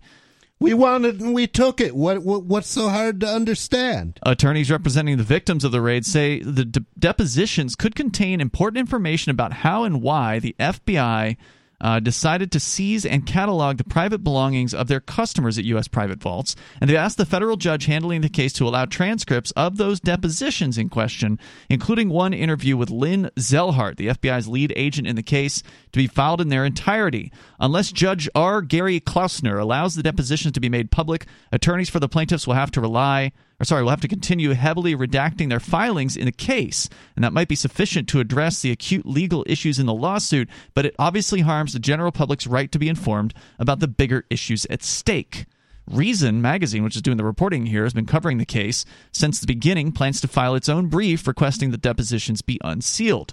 Quote, if the government is successful, it means the public will have only an incomplete window on what happened here, says an attorney for the Institute of Justice, by the way, great libertarian Oh, yeah. law I like firm. those guys. uh, representing some of the customers. They told Reason, quote, that flips the public's right of access on its head. And we'll tell you more about what happened in this case. You can share your thoughts as well. The number 603 283 6160. Again, they just raided this business, which had private safe deposit boxes, and just took a bunch of stuff. Apparently, without any justification whatsoever for it. They're not talking about it. Uh, there's more on the way here, and you can share your thoughts. Again, 603 283 6160. This is Free Talk Live.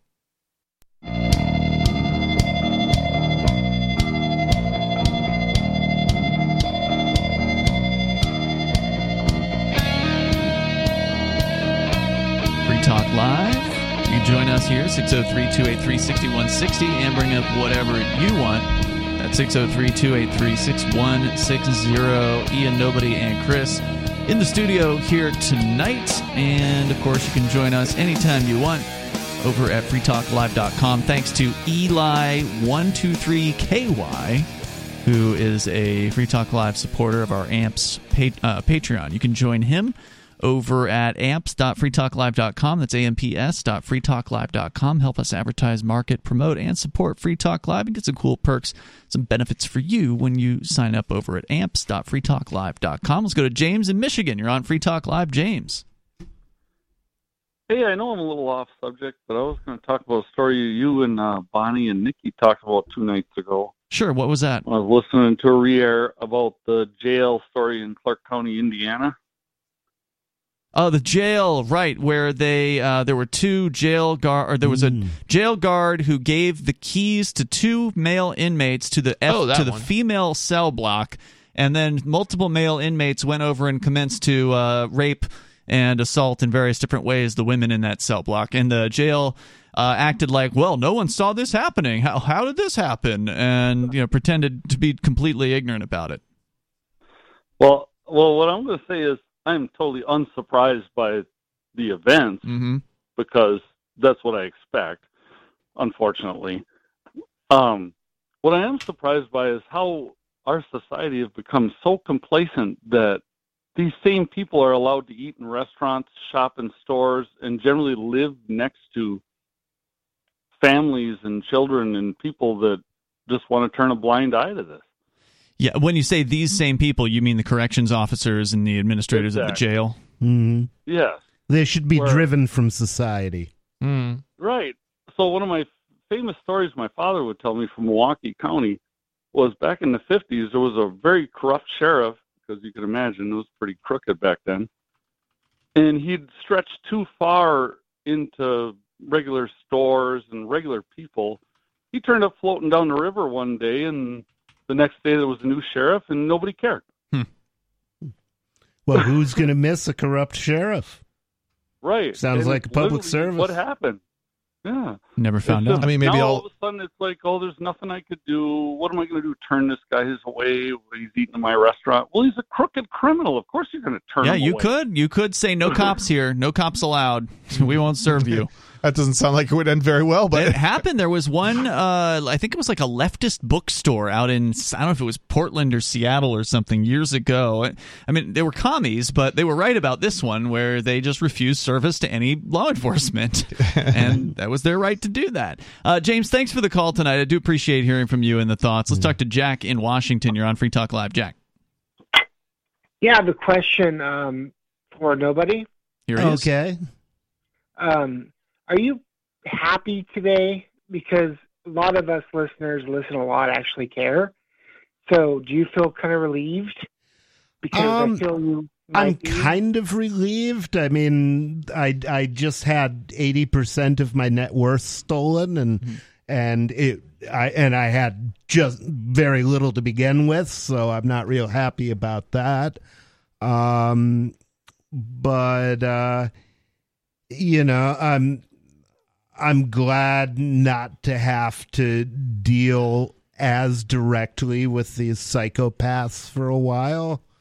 Um, I guess that's the uh, that's the main thing. It's it's it's exhausting, you know, and uh, and uh, you know when when you you don't have have much to begin with, and and it's just surviving is is an effort.